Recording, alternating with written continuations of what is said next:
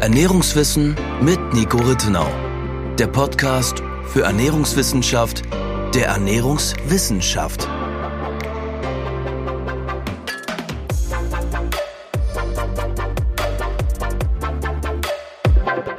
Hallo und herzlich willkommen zu unserer 20. Podcast-Episode. Heute widmen wir uns eine ganze Folge lang wieder nur einem Nährstoff. Und zwar, wie man dem Titel wahrscheinlich schon entnommen hat, geht es um das Thema Cholin. Was genau, Nico, ist Cholin überhaupt und warum beschäftigen wir uns heute damit?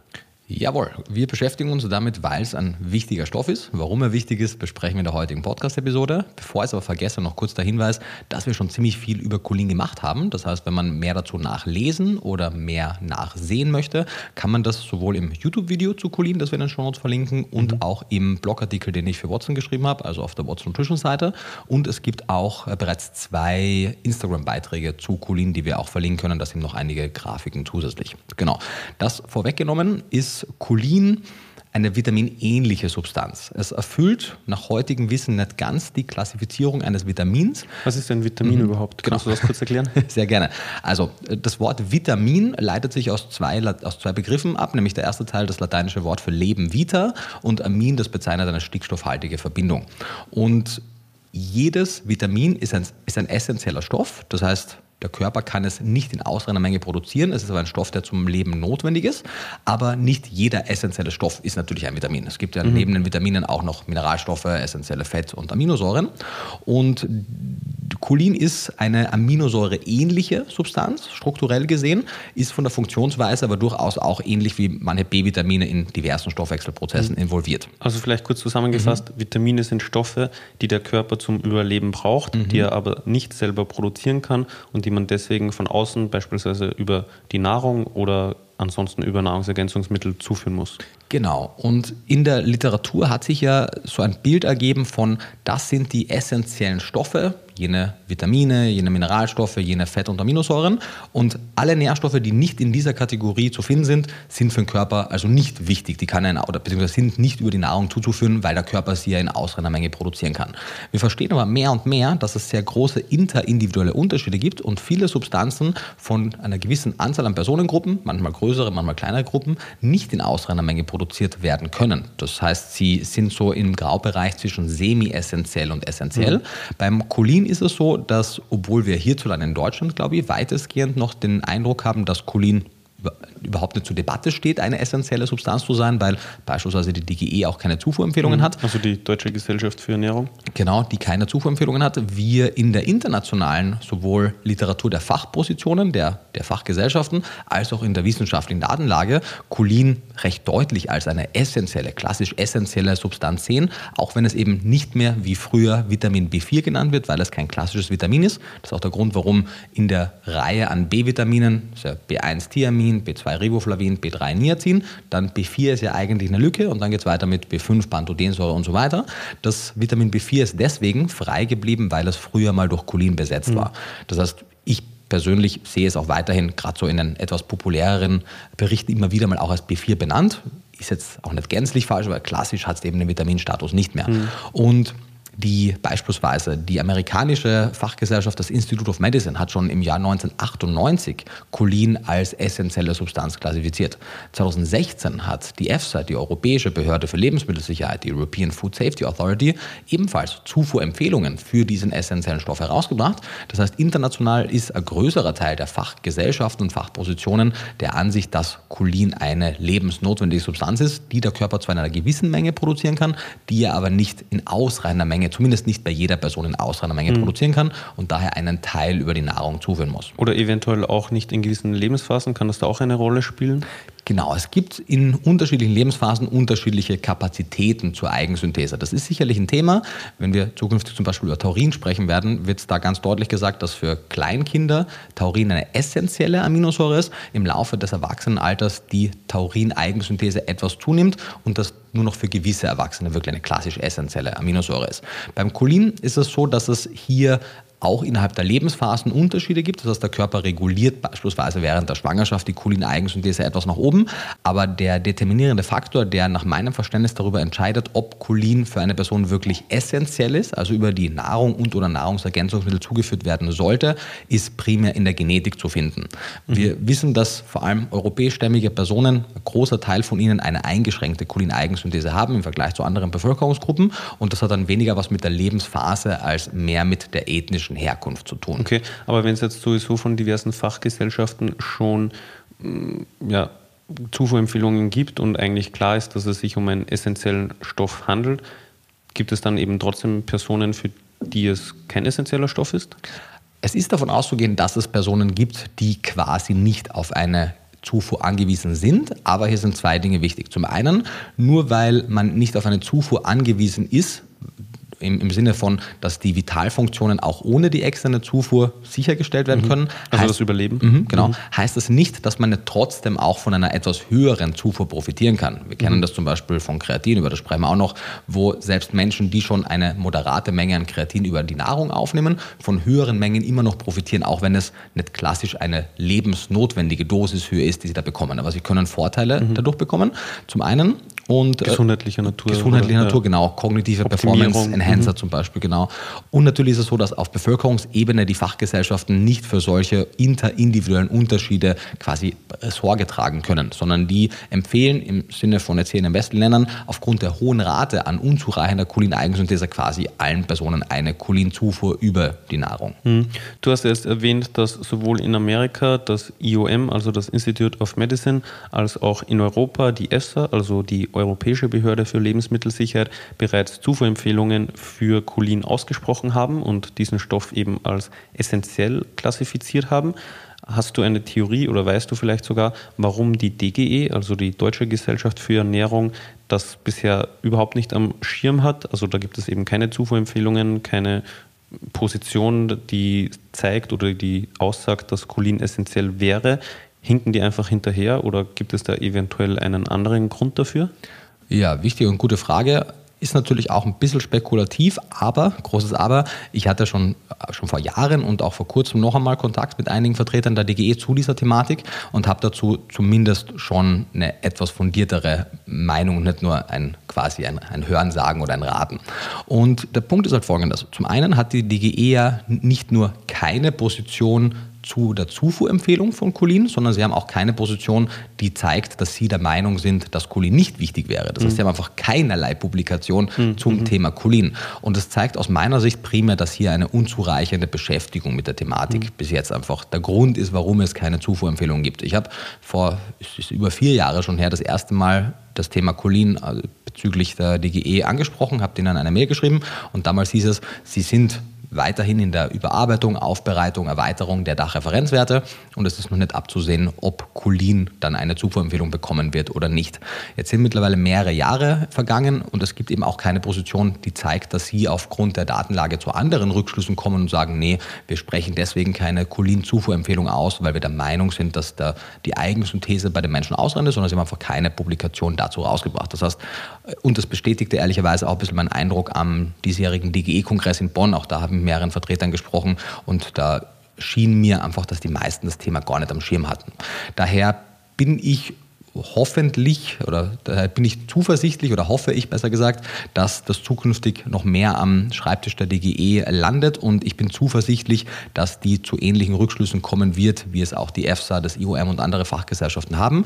Es ist natürlich nur ein bisschen schade, weil ja jetzt jahrelang vor allem Personen, die einige Lebensmittel aus ihrer Ernährung streichen, vor allem die klassischen cholinreicheren Lebensmittel aus ihrer Ernährung streichen, wie es zum Beispiel in der veganen Ernährung der Fall ist, die wären natürlich darauf angewiesen gewesen, dass die DGE das möglichst früh kommuniziert, weil deren Positionspapier zum Thema vegane Ernährung erschien im Jahr 2016. Mhm. Da ist keine Rede von Cholin, obwohl im selben Jahr die EFSA ja sogar schon Zufuhrempfehlungen konkret herausgebracht hat und das IOM ja schon viele, viele Jahre davor das rausgebracht hat.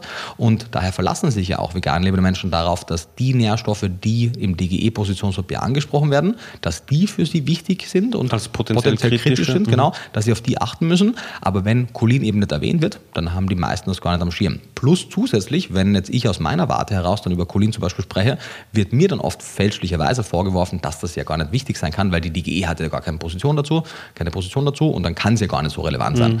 Und ich hoffe, ich tue der DGE da jetzt nicht unrecht, aber ich fürchte, dass Cholin und auch einige weitere Nährstoffe einfach ein bisschen unter ihrem Radar geblieben sind und sie da dringenden Nachholbedarf haben. Das ist zumindest das, was die internationale Literatur zeigt. Mhm. Du hast es vorhin schon gemeint, dass ein Mehr an Cholin positive Effekte auf den Körper mhm. haben kann. Ich würde sagen, bevor wir uns den Zufuhrempfehlungen widmen, also dass wir zeigen, wie viel man genau pro Tag braucht, wie man das auch bekommen kann, wie viel zu viel ist und so weiter, gucken wir uns das noch kurz an. Kannst mhm. du kurz erklären, wofür Cholin vom Körper benötigt wird, was, in was für Prozesse ist Cholin involviert? Ja, gerne. Also Cholin hat mehrere Aufgaben im Körper. Unter anderem ist es für die Synthese von sogenannten Phospholipiden relevant. Die sind ein wesentlicher Bestandteil unserer Zellmembran. Das heißt, unsere Zellmembranen sind auf eine gute Cholinzufuhr angewiesen. Außerdem äh, synthetisiert der Körper aus Cholin sogenanntes Acetylcholin. Wie das heißt, ist auch eigentlich nicht so relevant, aber das ist ein Neurotransmitter, der also wichtig ist für ein einwandfreies Funktionieren unseres Gehirns, unseres Nervensystems. Und daher ist es so wichtig, vor allem natürlich in den kritischen frühen Lebensphasen, das heißt in der Schwangerschaft, in der Stillzeit und im Kleinkindesalter, eine gute Cholinzufuhr, eine gute Cholinversorgung sicherzustellen, da es eben für die frühkindliche Gehirnentwicklung von großer Bedeutung ist. Und ansonsten werden auch noch weitere Stoffe aus Cholin synthetisiert. Betain zum Beispiel wäre auch ein weiterer Nährstoff, der aus Cholin synthetisiert wird und der ebenfalls für diverse Stoffwechselprozesse vom Körper benötigt wird. Das sind so die wichtigsten.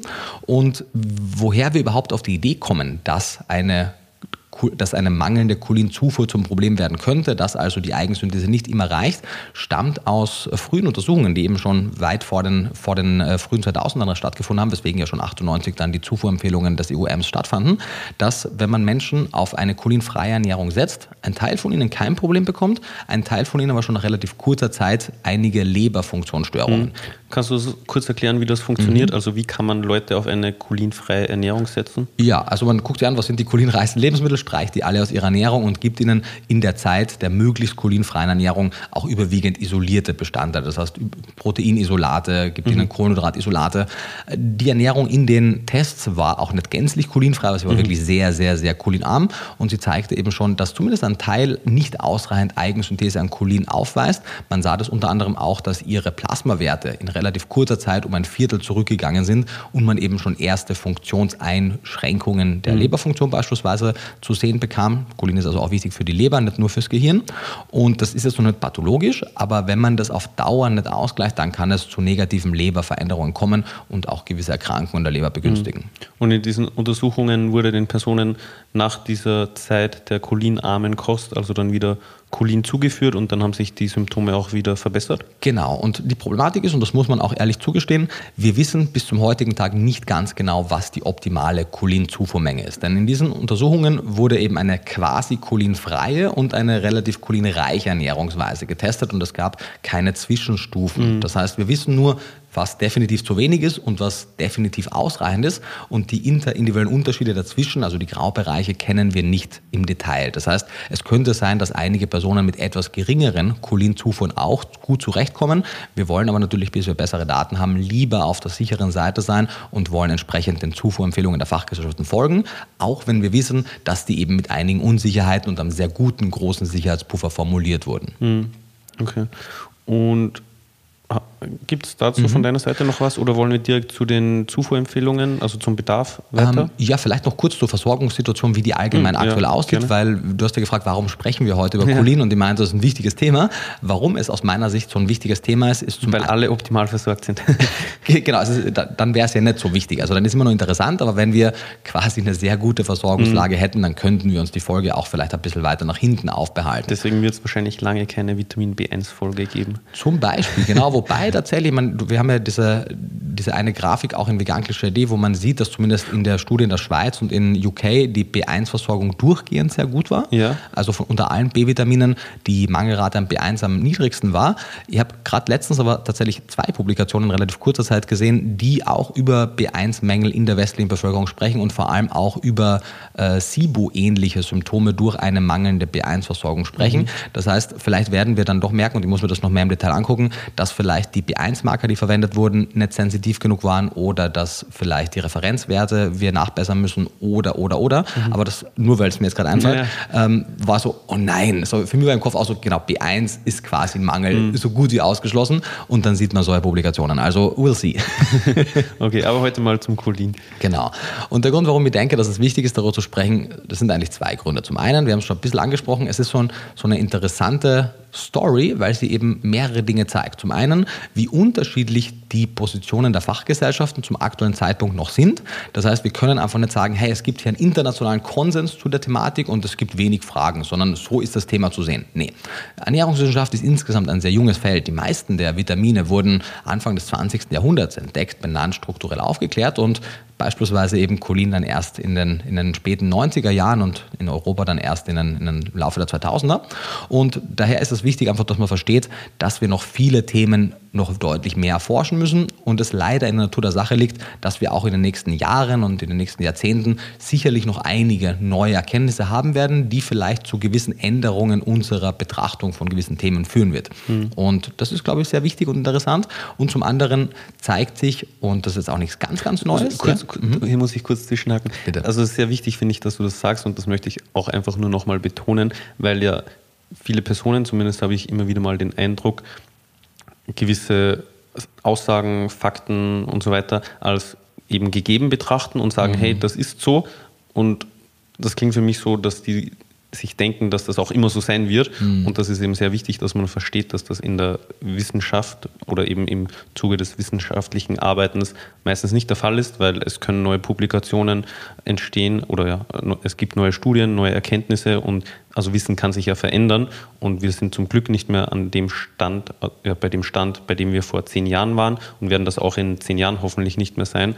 Und entsprechend ja, muss man da, wie du, glaube ich, in der letzten Folge gesagt hast, einfach im Kopf ein bisschen flexibel bleiben für neue Informationen.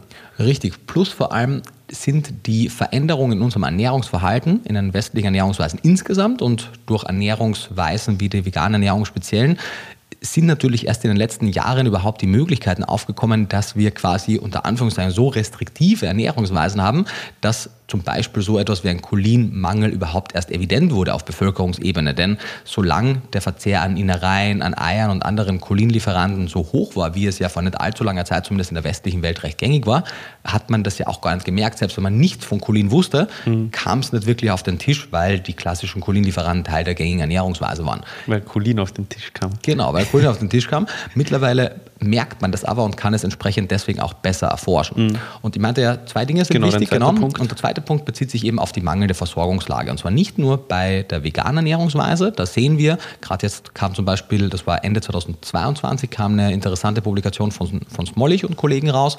Das waren in diesem konkreten Fall schwangere Frauen, die untersucht wurden. Ich halte die Ergebnisse aber für recht repräsentativ, auch für die nicht schwangere Allgemeinbevölkerung, mhm. was jetzt die Zufuhrmengen angeht. Und Weil ja nicht schwangere Personen jetzt nicht plötzlich komplett anders essen als Schwangere? Oder? Äh, genau, also wenn überhaupt, dann sollte die Schwangere sogar etwas besser als der, als der Nicht-Schwangere, als die nicht schwangeren Frauen versorgt sein, weil zum einen Fachgesellschaften geben ja etwas höhere Zufuhrempfehlungen in der Schwangerschaft an und zum anderen hoffentlich, und das wurde auch in der Studie untersucht, dass es leider nicht so ist, aber zumindest zum Teil wird ja hoffentlich von den Frauenärzten auch aufgeklärt über so wichtige Themen wie Cholin für die Gehirnentwicklung. Das heißt, wenn sich die Verzehrsmenge an Cholin in dieser Untersuchung der schwangeren Frauen deutlich von, dem, von der Allgemeinheit an Frauen in Deutschland unterscheidet, dann hoffentlich in die Richtung, dass die Schwangeren etwas mehr hatten. Also wenn, dann würde ich sagen, ist für die restliche Bevölkerung die Versorgung mhm. etwas kritischer, weil die eben noch ein bisschen weniger drauf gucken, was sie essen und deren Bedarf auch etwas niedriger ist.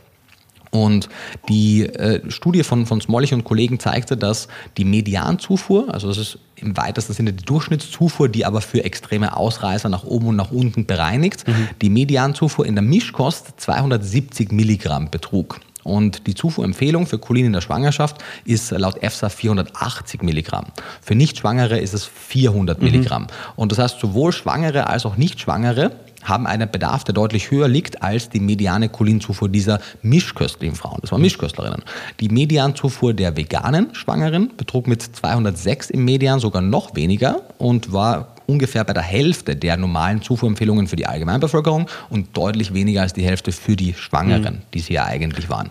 Median bedeutet jetzt natürlich nicht, aber nur um das mhm. auch nochmal klarzustellen, dass keine Person die Zufuhrempfehlungen nicht erfüllt. Also es gibt ja auch Personen, die eine höhere Zufuhr haben, aber gleichzeitig gibt es ja auch Personen, die eine niedrigere Zufuhr haben. Mhm. Aber ja, nur, dass man das nochmal im Hinterkopf behält. Richtig. Und manchmal ist es so, dass man eine niedrige Medianzufuhr sieht und eh eine große Menge an Leuten trotzdem die Zufuhrempfehlungen erreicht. In dieser Publikation war es aber nicht so. Da sehen wir wirklich 90 Prozent plus der Frauen erreichen die Zufuhrempfehlung wirklich einfach nicht. Das heißt, mhm. da waren gar keine so großen Ausreißer in relevanter Menge, dass man sagt, cool, ein großer Teil erreicht es eh, wir haben nur einige Ausreißer. Nee, sondern wirklich der größere Teil der Frauen, egal ob vegan oder mischköstlich oder vegetarisch, erreicht in der Untersuchung die Zufuhrempfehlungen nicht. Und das ist wichtig, weil gerade in dieser dieser sensiblen Phase ist Cholin, wie wir schon besprochen haben, besonders wichtig, aber auch in anderen Phasen. Und wir sind also in einer aktuellen Situation und das benannte eine Publikation, die schon vor einigen Jahren rauskam, ganz gut von Derbyshire. Die äh, betitelte ihre Publikation mit den Worten Could we be overlooking a potential choline crisis?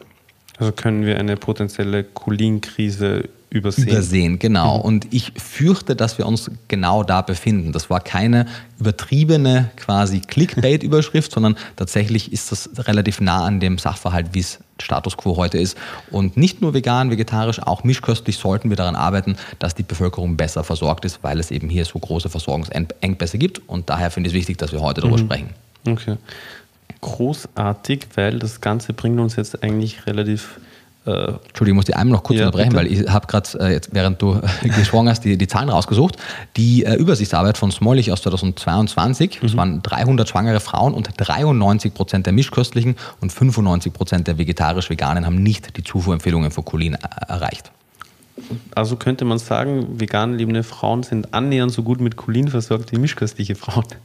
Das, das wäre die das falsche pro-vegane genau Ansicht. Ich würde sagen, vegane Frauen sind noch etwas schlechter als die schlecht versorgten ja. mischköstlichen Frauen versorgt. Ja, mhm. leider. Okay.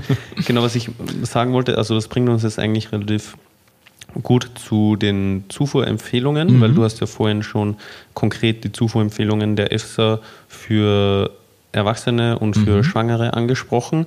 Mm, kannst du, hast du auch die Zahlen vom IOM auswendig im Kopf, weil die unterscheiden sich ja ein bisschen, mhm. wobei man grob eigentlich ja relativ gut die Zufuhrempfehlungen aussprechen kann. Kannst du die einmal ja, aufzählen? Die kann ich dir sehr gerne sagen, aber vielleicht davor noch kurz der Hinweis, dass es sich, wenn man es jetzt sehr genau nehmen möchte, bei den Cholin-Zufuhrempfehlungen nicht um klassische Zufuhrempfehlungen handelt. Klassische Zufuhrempfehlungen, die eine solide Datenlage als Basis haben, werden im Englischen als RDA, Recommended Dietary Allowances, benannt.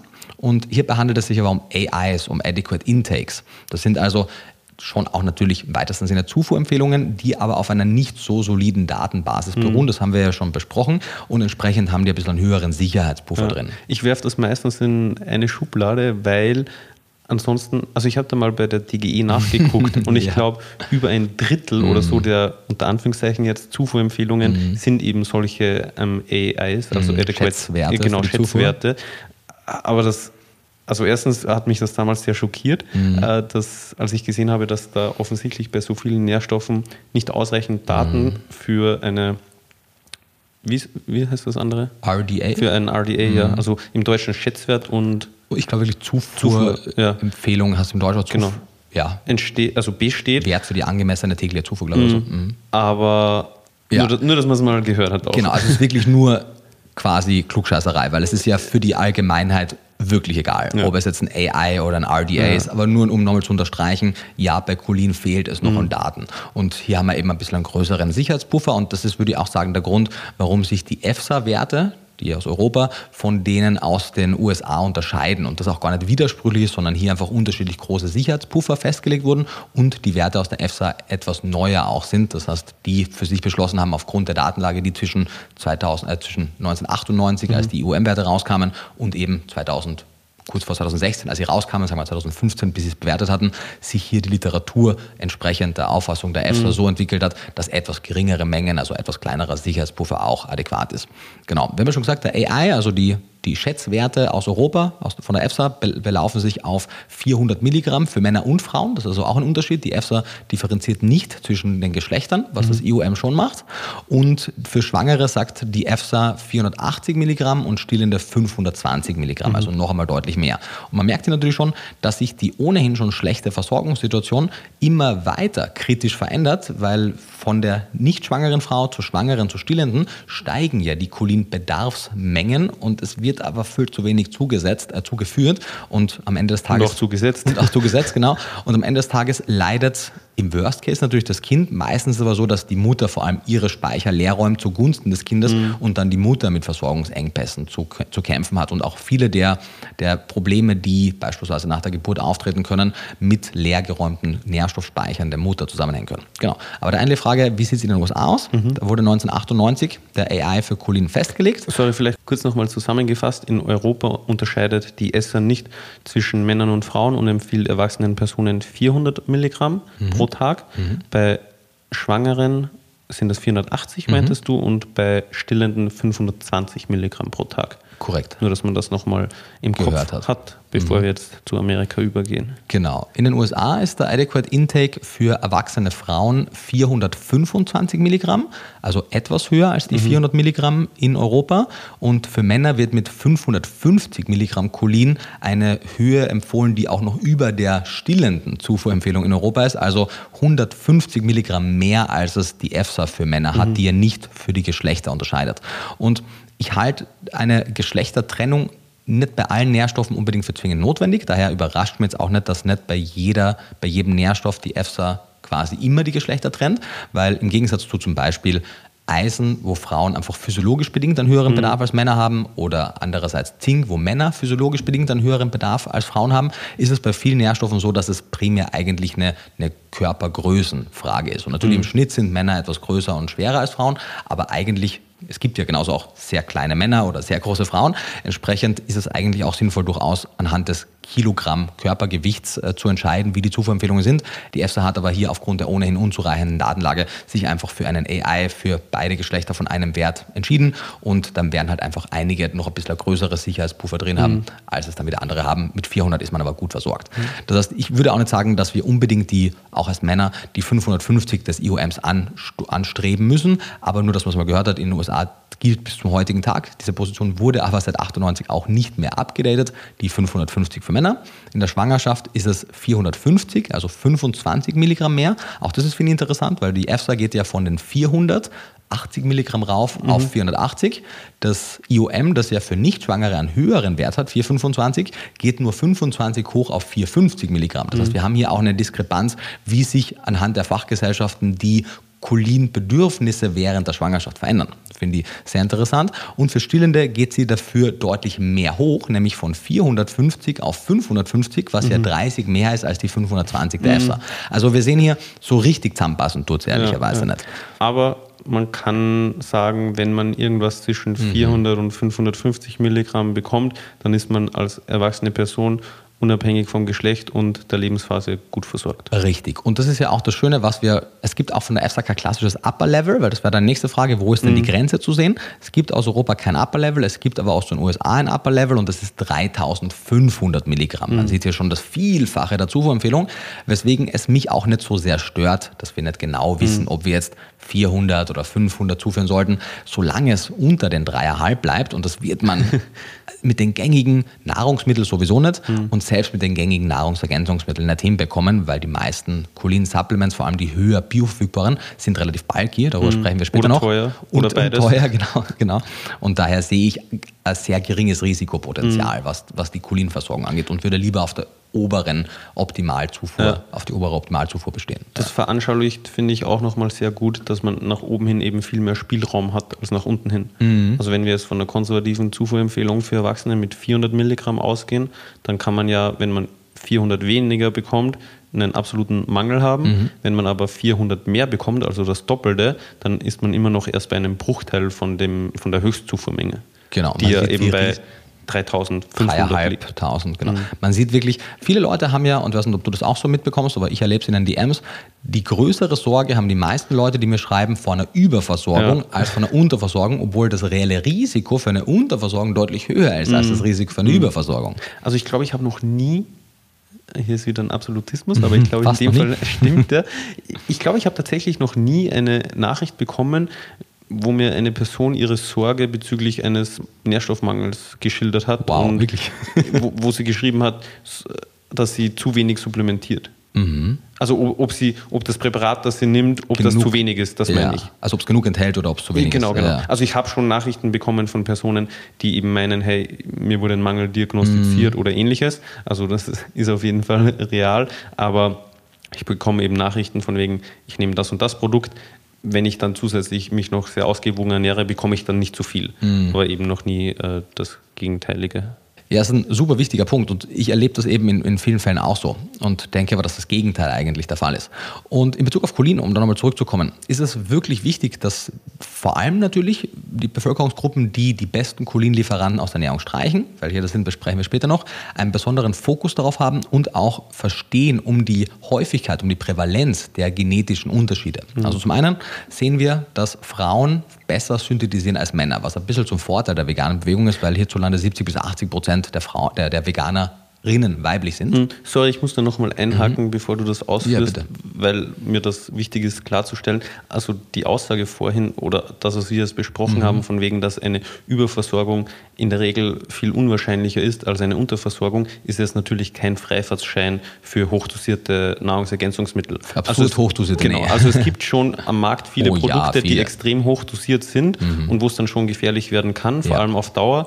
Aber bei moderat dosierten Präparaten hat man eben das Risiko eigentlich nicht. Nee, genau. Aber ich wollte das eben nur noch mal klarstellen, nur dass man dass nicht in drei Wochen jemand herkommt und sagt, hey, ich nehme jetzt 50.000 Einheiten Vitamin D pro Tag, weil Überversorgungen gibt es ja, Ja. eh nicht. Also das UL, also die Mhm. Höchstzufuhrmengen, sollte man natürlich schon im Blick behalten, Mhm. aber bei zumindest den Formulierungen von unseren Produkten wird das von dir natürlich gemacht im Ja. Zuge der, der Formulierungen und entsprechend muss man sich hier keine Sorgen machen. Aber wenn man jetzt äh, ja, irgendwas anderes am Markt kauft, sollte man natürlich schon immer, ein, also man sollte auch bei uns einen Blick auf, auf die Formulierung, also auf die Mengen in den Produkten werfen und darauf achten. Ja, nur dass man das nochmal einordnen kann. Ja, das ist auch ein wichtiger Punkt, weil es gibt ja auch bis zum heutigen Tag immer noch viele Unternehmen, wo auch immer die ihre Informationen herbekommen, die diesem Glauben anhaften, mehr ist besser. Mhm. Und noch viel mehr von einem Nährstoff muss ja noch viel mehr helfen. Und das ist einfach nicht der Fall. Zum Viel hilft viel. Viel hilft genau, ist hier nicht der Fall. Denn zum einen kann es zum Beispiel auch bei Mineralstoffen zu einer kompetitiven Hemmung in der Aufnahme kommen. Das heißt, wenn ich viel zu viel vom einen Nährstoff zu mir führe, werde ich nicht genug vom anderen aufnehmen können. Und es gibt einfach negative Abträgereffekte von quasi jedem Nährstoff in einer sehr hohen Dosis. Wie groß diese sogenannte therapeutische Breite ist, unterscheidet sich halt von Nährstoff zu Nährstoff ein bisschen. Genau. So, sorry, ich habe Nee, dich nee, wichtiger unterbrochen, aber ja. Kein Problem. Also ich habe gerade gesagt, dass es zugunsten der veganen Bewegung ausfällt, dass Frauen etwas besser als Männer Mhm. Cholin synthetisieren, also deren Eigenbildungskapazität besser ist. Zugunsten, weil in der veganen Bewegung viele oder der Großteil weiblich ist. Genau, 70 bis 80 Prozent der vegan lebenden Menschen hierzulande sind Frauen.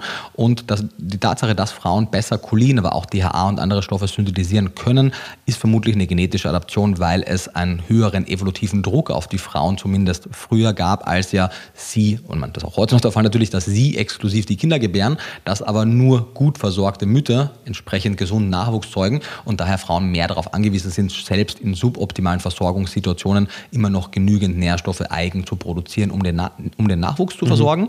Aber eben im Zweifelsfall geht es dann zu Lasten der Versorgung der Mutter. Das heißt, ja, man kann auch dem Kind schaden bei wirklich schweren Unterversorgungen, man wird aber zuerst einmal sich schaden und das wollen wir ja auch vermeiden.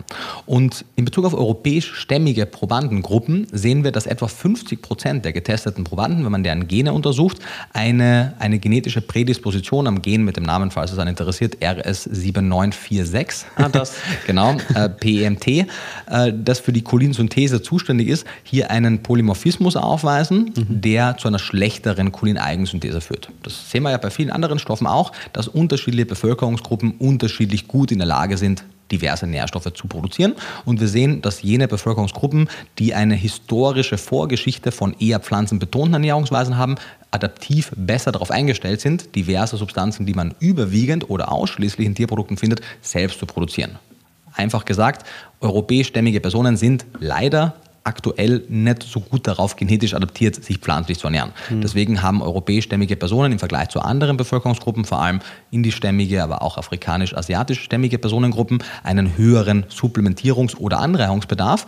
Und das wird sich jetzt auch nicht innerhalb einer Lebenszeit verändern. Es wird oft gefragt, ja, wenn ich mir jetzt lange Zeit vegan ernähre oder wenn ich mein Kind von Anfang an vegan ernähre, wird es dann eine bessere Eigensynthese haben? Es gibt eine leichte Verbesserung der Synthese, das passiert aber auch schon kurzfristig innerhalb von einigen Wochen. Das ist aber nur eine leichte Upregulation. Das heißt, der Körper wird die Aufnahme ein bisschen verbessern, wird die Ausscheidung ein bisschen reduzieren mhm. und wenn es ein Nährstoff ist, den er selber produzieren kann, wird er die Eigensynthese, wenn alle Vorgängerstoffe in großer Menge vorhanden sind, etwas erhöhen, aber nicht in einem Maße, dass es eine optimale Versorgung gewährleisten kann. Mhm.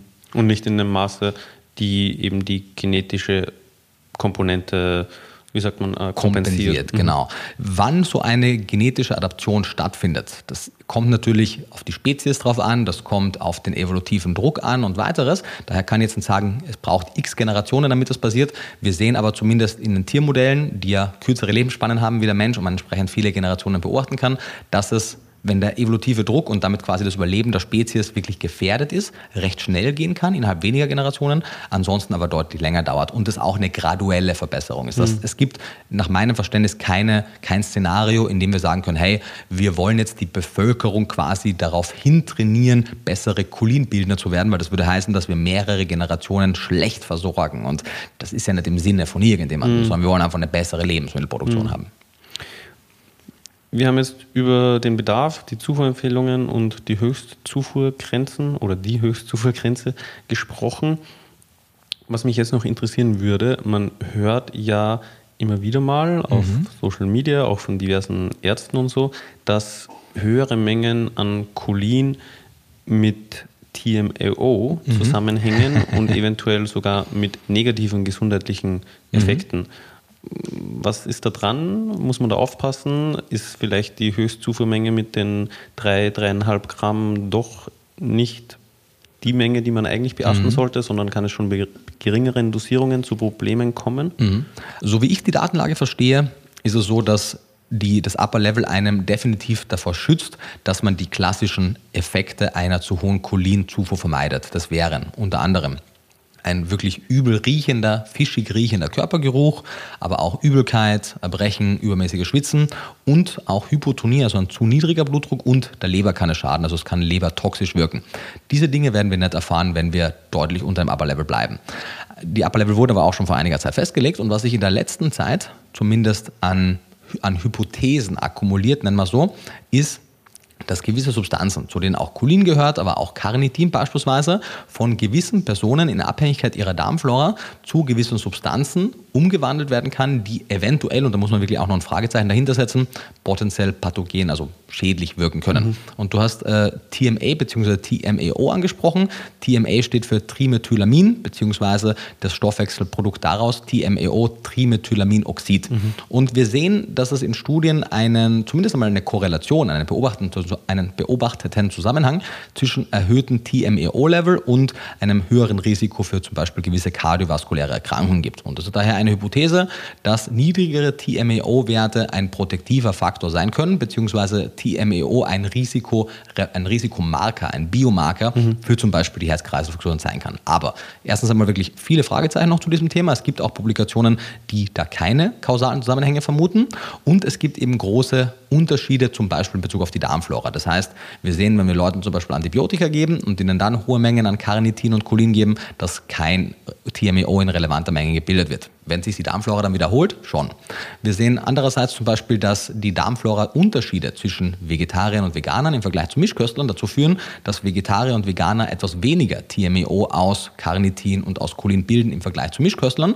Wenn wir aber lang genug hohe Mengen an Cholin und Carnitin zuführen, dass auch dann selbst bei den Vegetariern und Veganern die TMAO-Produktion steigt. Und wir wissen nicht, ob es wirklich ein Thema ist. Ich würde aber, bis wir nicht mehr wissen, eher auf der vorsichtigen Seite bleiben und würde sagen, wir wollen jene Mengen an Cholin nicht überschreiten, die in Studien zu einer erhöhten TMAO-Produktion führt. Entsprechend haben wir auch dafür gewisse Grenzwerte für die Supplements und für die Zufuhrempfehlungen gewählt. Und in diesen Mengen, egal welche Form man nimmt, wir sprechen ja später noch über die mhm. Formen, wird man kein erhöhtes Risiko für zum Beispiel die TMAO-Produktion haben. Und betrifft das aber nur Supplements oder gibt es da auch Studien, die eben diese Korrelationen gezeigt haben bei cholinreicher Kost? Ja, ja und nein. Also viele von diesen Studien supplementieren Cholin, weil es dann auch besser von anderen Störfaktoren zu trennen ist. Mhm. Es gibt Untersuchungen aber auch mit Lebensmitteln oder beziehungsweise Lebensmittelbestandteilen, die cholinreich sind. Und wir sehen zum Beispiel, dass äh, Phosphatidylcholin, sogenanntes PC, das man in Lecithin und damit auch in Ei findet, nicht, zum selben, nicht im selben Maße zu einer TMEO-Erhöhung, selbst in derselben Dosis führt, wie es zum Beispiel ein Cholin-Bitter-Draht-Supplement macht. Das heißt, es ist durchaus auch von anderen Kofaktoren abhängig. Wir wissen zum Beispiel auch, dass die gleichzeitige Gabe von von Resveratrol, das ist ein sekundärer Pflanzenstoff, den wir zum Beispiel in gewissen Obstsorten finden, dass der ebenfalls die, die Synthese an TMAO durch die Darmflora unterbindet bzw. reduziert. Das heißt, natürlich ist es immer eine Frage der Gesamternährung und mhm. es gibt mehrere Faktoren, die schützend auf das wirken. Es gibt vielleicht auch gewisse Faktoren, die noch negativ ergänzend auf die TMAO-Produktion wirken und am Ende des Tages ist es immer eine Frage der Gesamternährung. Mhm. Und also nicht nur der Ernährung, sondern eben auch der Ernährung Dosierung, und so der ja. Dosierung, genau. Und daher ist mein Vorschlag natürlich, die Menge, die man an Cholin zuführt, nicht unnötig zu erhöhen, mhm. aber ich sehe mal zumindest bis so 300, 400 Milligramm Cholin und zwar relativ unabhängig von der Frau kein Problem. Wenn man wirklich im oberen Bereich wenn man bei 300, 400 angelangt ist, würde ich vorschlagen, nicht alles über zum Beispiel Cholin-Bitterdraht zuzuführen. Das ist eine Form, die die TMO-Synthese etwas mehr erhöht als zum Beispiel Lecithin, also mhm. Phosphatidylcholin, sondern würde vielleicht dann vorschlagen, man nimmt die Hälfte, weil viele Präparate haben ja auch Bitterdraht und das ist auch nicht per se eine schlechte Substanz, aber vielleicht die eine Hälfte über Bitterdraht, die andere Hälfte mhm. zum Beispiel über PC zu nehmen. Weil du das gerade meintest, mhm. die eine Hälfte und die andere Hälfte, mhm. um auf die Dosierung zu kommen, mhm. muss man ja aber sowieso nicht 100% der Zufuhrempfehlung supplementieren, weil Richtig. man bekommt ja auch einiges über Nahrungsmittel. Genau, so 200 in der veganen, vegetarischen Ernährung bis hin mhm. zu 250 in der, in der Mischköstling. Und wenn man sehr viel Eier oder Innereien isst, braucht man auch gar kein Supplement. Ja. Mhm. Ich will auf gar keinen Fall den Eindruck vermitteln, dass jeder Mensch ein Supplement braucht. Überhaupt nicht. Nur Menschen mit restriktierter mhm. Ernährungsweise. Das bringt uns, bringt uns auch gleich zu, zum nächsten Punkt, nämlich eben Nahrungsquellen an Cholin. Aber davor noch mal kurz, in welcher Form liegt denn Cholin meistens in Nahrungsmitteln vor oder ist das auch ganz unterschiedlich je nach Quelle? Also mhm. kann es sein, dass in einem Brokkoli das Cholin in einer ganz anderen Form vorliegt als in Eiern? Ja, ich, ich, gehe davon aus. Also die Datenlage ist leider nicht ausführlich genug, als dass jedes Lebensmittel untersucht wäre.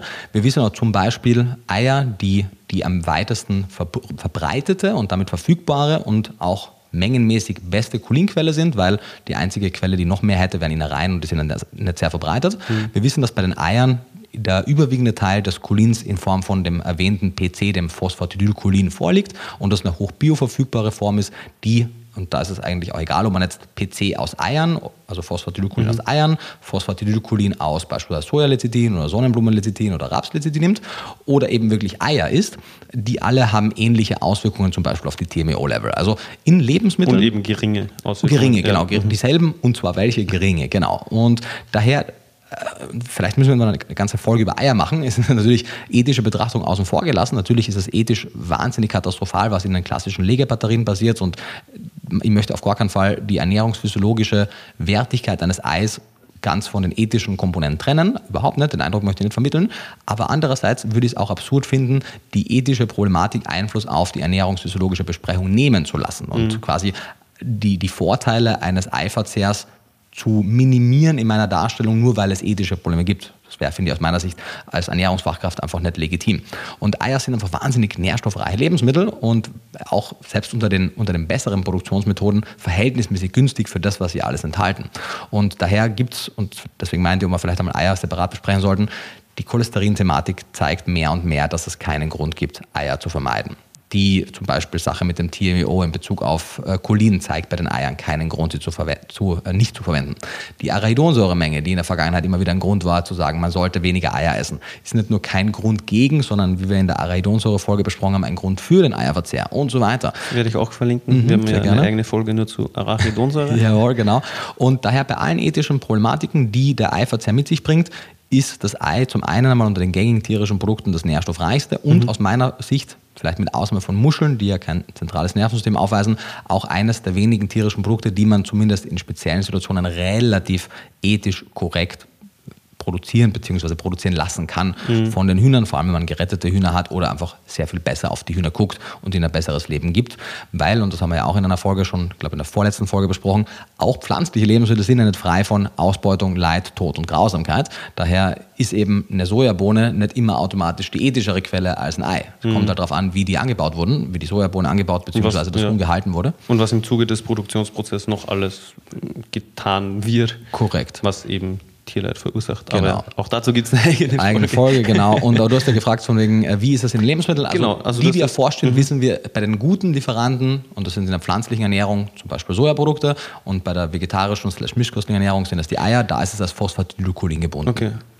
Können wir, also Mhm. gibt es dazu von deiner Seite noch was oder wollen wir eben direkt zu den unterschiedlichen Quellen übergehen? Ähm, genau, also du meinst die verschiedenen Formen? Nee, ähm, sorry, Quellen, also Nahrungsquellen. Ja, genau, sehr Welche gerne. Mhm. Lebensmittel enthalten wie viel, was sind gute Gerne. Da habe ich ein paar, ein und paar Rechenbeispiele vorbereitet, Ah, die okay, ja, veranschaulichen sollten. ja. da freuen sich die Leute sicher. Genau. Ju. ja, ich gerne. persönlich tue mir immer ein bisschen schwer, auditiv mit Zahlen. Mhm, verständlich. Also ansonsten eigentlich überhaupt nicht. Du gar nicht, ne? Also, aber ja, ich, im Podcast bin ich mir nicht sicher, ob das. Also, ja, ich meine, ist ja Ich will auch die Rechenwege weglassen, nur die absoluten Endergebnisse Okay, ja, okay, okay. Nee, ich meine, es kann, gibt wahrscheinlich auch genügend Leute, die das super können und verstehen, aber ich bin keine davon. Ja. Mal gucken, wir kriegen ja eh Feedback. Genau. Also die Also, Frage lautet, ja. was sind gute Quellen? Genau, in, also ja, in der Nahrung, Lebensmittel. Genau, wir haben da sowohl in einem einen Instagram-Beitrag als auch auf dem Blogartikel oder in dem Blogartikel eine Grafik auch, die das ganz gut illustriert und zeigt, wie viel welche Lebensmittel liefern im Verhältnis zum Gesamtbedarf. Um es noch einmal ins Gedächtnis zu rufen, der Bedarf an Cholin bzw. der AI, die Zufuhrempfehlung, liegt je nach Fachgesellschaft, je nach Geschlecht etc. irgendwo im Bereich von 400 bis 550. Für Erwachsene. Für Erwachsene, genau. Wir machen es mal ein Beispiel der Erwachsenen. Ein einziges Ei hat erneut, je nach Quelle und je nach Fütterung etc. Und Größe wahrscheinlich Größe, auch, genau. Ja, wobei, also pro 100 Gramm. Ja, Ach so, die ah, okay. der Ja, hat gerade natürlich gesagt auch ein. Ei. Also stimmt. genau, also ich wollte sagen, ein Ei je 100 Gramm. Ah, okay. ähm, damit jegliches, also du kannst auch fünf Eier nehmen, sie zusammentun und dann pro 100 äh, Gramm, Mhm. Ja. aber auf jeden Fall pro 100 Gramm liefern Eier, so wäre es besser gesagt, äh, irgendwo im Bereich zwischen 200 bis 250 Milligramm. Das heißt, selbst die cholinärmeren Eier, zwei Eier decken den Bedarf zu mehr oder weniger 100 Prozent. Ah, wirklich so viel? Ja, es gibt auch ein paar Studien, die zeigen es mit 120 bis 150. Ja, das hatte ich jetzt im Kopf. Genau, aber der größere Teil gibt es mit 200 bis 250 an. Das heißt, es gibt hier, wie bei den meisten Lebensmitteln, durchaus Schwankungen, aber der größere Teil der Analysen zeigte, dass es eher im Bereich von 200 aufwärts ist. Wobei, du hast jetzt gerade gesagt, pro 100 Gramm, Mhm. weißt du auswendig, wie viel ein Ei circa wiegt? Du meinst, dass du vielleicht die Werte Ja, pro Ei im Kopf ja. hast? Das kann sein. Also ich habe im Kopf, dass ein Ei ungefähr 100 Gramm wiegt. Mhm. Wenn man aber die Schale dann abzieht vielleicht und keine Ahnung, vielleicht die Hagelschnur auch noch oder so, vielleicht hat es damit was zu tun. Okay. Wobei ich glaube, da, die Schale wiegt jetzt auch nicht so viel. Also ungefähr eben ein Ei ungefähr, wenn das ungefähr 100 Gramm hat, Also dann ich hat ein denken- Ei circa 200. Genau, wobei es kann sein, dass vielleicht Eier doch leichter sind, als ich denke, weil dann Okay. würde auch Sinn machen, dass du die Zahl im Kopf hast mit einem Ei irgendwie Ja. 150 oder Wobei was auch ich immer. eigenartigerweise auch im Kopf Mhm. hatte, dass ein, ich glaube, ein, ein, es gibt ja unterschiedliche Größen. Ja, also Medium, Large, S, M, L, ja, keine Ahnung. mit Shirts. Genau, und ich dachte, dass L so die gängigste Größe im Laden ist Mhm. und dass die ungefähr 100 Gramm wiegt. Und dann, Dann würde es Sinn machen, weil ich glaube nicht, dass L die gängigste ist. Ich sehe L-Eier, aber ich sehe Ah, mehr okay. M-Eier. Wenn ich, also wenn ich schaue jetzt Ah, nicht die okay. ganze Zeit auf Hühner-Eiergrößen, Ja. aber wenn ich mal durch den Laden gehe, sehe ich zumindest in meiner Erinnerung öfter M. Okay. Aber ja. Ja, und dann könnte es sein, dass die unter 100 Gramm haben Mhm. und dann könnte das eben bedeuten, dass es dann entsprechend weniger als die 200 Mhm. bis 250 hat. Ja, lange Rede, kurzer Sinn. Das ist nach der Leber, nach den Innereien, also vor allem der Leber, die beste Cholinquelle Mhm. in der menschlichen Ernährung. Eine Leber hat fast nochmal das Doppelte, also irgendwo im Bereich 400, 450 Milligramm pro 100 Gramm. Das heißt, man deckt quasi mit 100 Gramm Leber ganz viele andere Nährstoffe auch, aber auch Mhm. mehr oder weniger zu 100 Prozent den Cholinbedarf. was ja auch insofern Sinn macht, weil du am Anfang des Podcasts erwähnt hast, dass Cholin auch sehr wichtig für die Leber ist. Ja, genau. Und die Leber ist halt auch das zentrale Speicher- und Stoffwechselorgan Genau, des ja. menschlichen Körpers. Das heißt, entsprechend belastet kann es natürlich auch sein, wenn Mhm. es keine gute Qualität hat. Erneut ethischen Aspekt jetzt für diese Betrachtung außen vor Das gelassen. belastet auch mit Schwermetallen und so, oder? Was auch immer sozusagen der Körper an Schadstoffen akkumuliert, die Chance ist groß, dass es in der Leber landet. Mhm. Okay. Ja, genau. Und direkt nach der Leber kommt aber das Hühnerei und dann kommt einmal länger nichts. Die nächstbeste Quelle ist erneut ein tierisches Lebensmittel, ist klassisches Rindfleisch, aber auch anderes Muskelfleisch, ebenfalls auch gewisses Fischfleisch wie Lachs. Und das ist alles so im Bereich von 80 bis 120 Milligramm, also mal ungefähr Pro die 100 Hälfte Gramm. wieder pro 100 Gramm, genau. Also schon deutlich weniger, aber immer noch eine Quelle, die die Bedarfsdeckung gut sicherstellen kann. Danach kommt wieder mal ein bisschen nichts und dann kommt letztendlich einmal die erste richtig gute pflanzliche Quelle und das sind Sojabohnen. Gekocht, also schon zubereitet, mhm. pro 100 Gramm irgendwas im Bereich von 60 bis 80 Milligramm. Man sieht aber schon, ui, da muss ich aber deutlich mehr essen. Und vor allem, wenn ich dann die Sojaprodukte verarbeite, werde ich nicht in allen Verarbeitungsschritten dieselbe Menge an Cholinkonservierung haben. Mhm. Das heißt, meine Verarbeitungsmethoden von Soja zu zum Beispiel Fleischersatz könnte dazu führen, dass ein großer Teil des Cholins auch verloren geht. Aber klassische ja. ganze Sojabohnen und damit auch Tempe liefern so ungefähr 60, 70, vielleicht 80 Milligramm. Andererseits, mhm. aber das, dazu später noch mehr, kann man Soja auch so verarbeiten, dass man eine konzentrierte Cholinquelle hat. Das hast du ja zuvor auch schon erwähnt, Lecithin, also genau. Sojalecithin. Das Ganze kann man ja auch mit Sonnenblumenkernen oder mit Raps machen.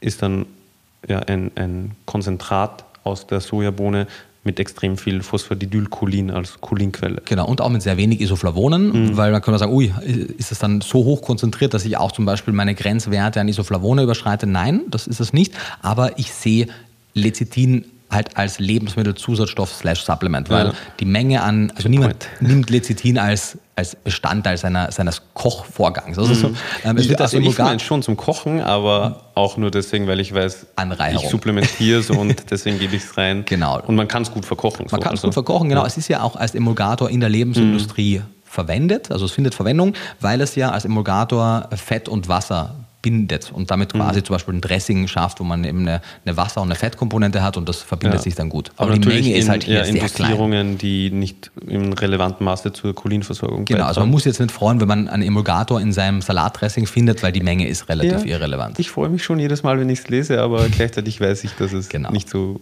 relevant ist. Genau, also, unter den gängigen Lebensmitteln, weil das ist ja auch die Frage, kann ich denn das in der veganen Ernährung mit Lebensmitteln decken?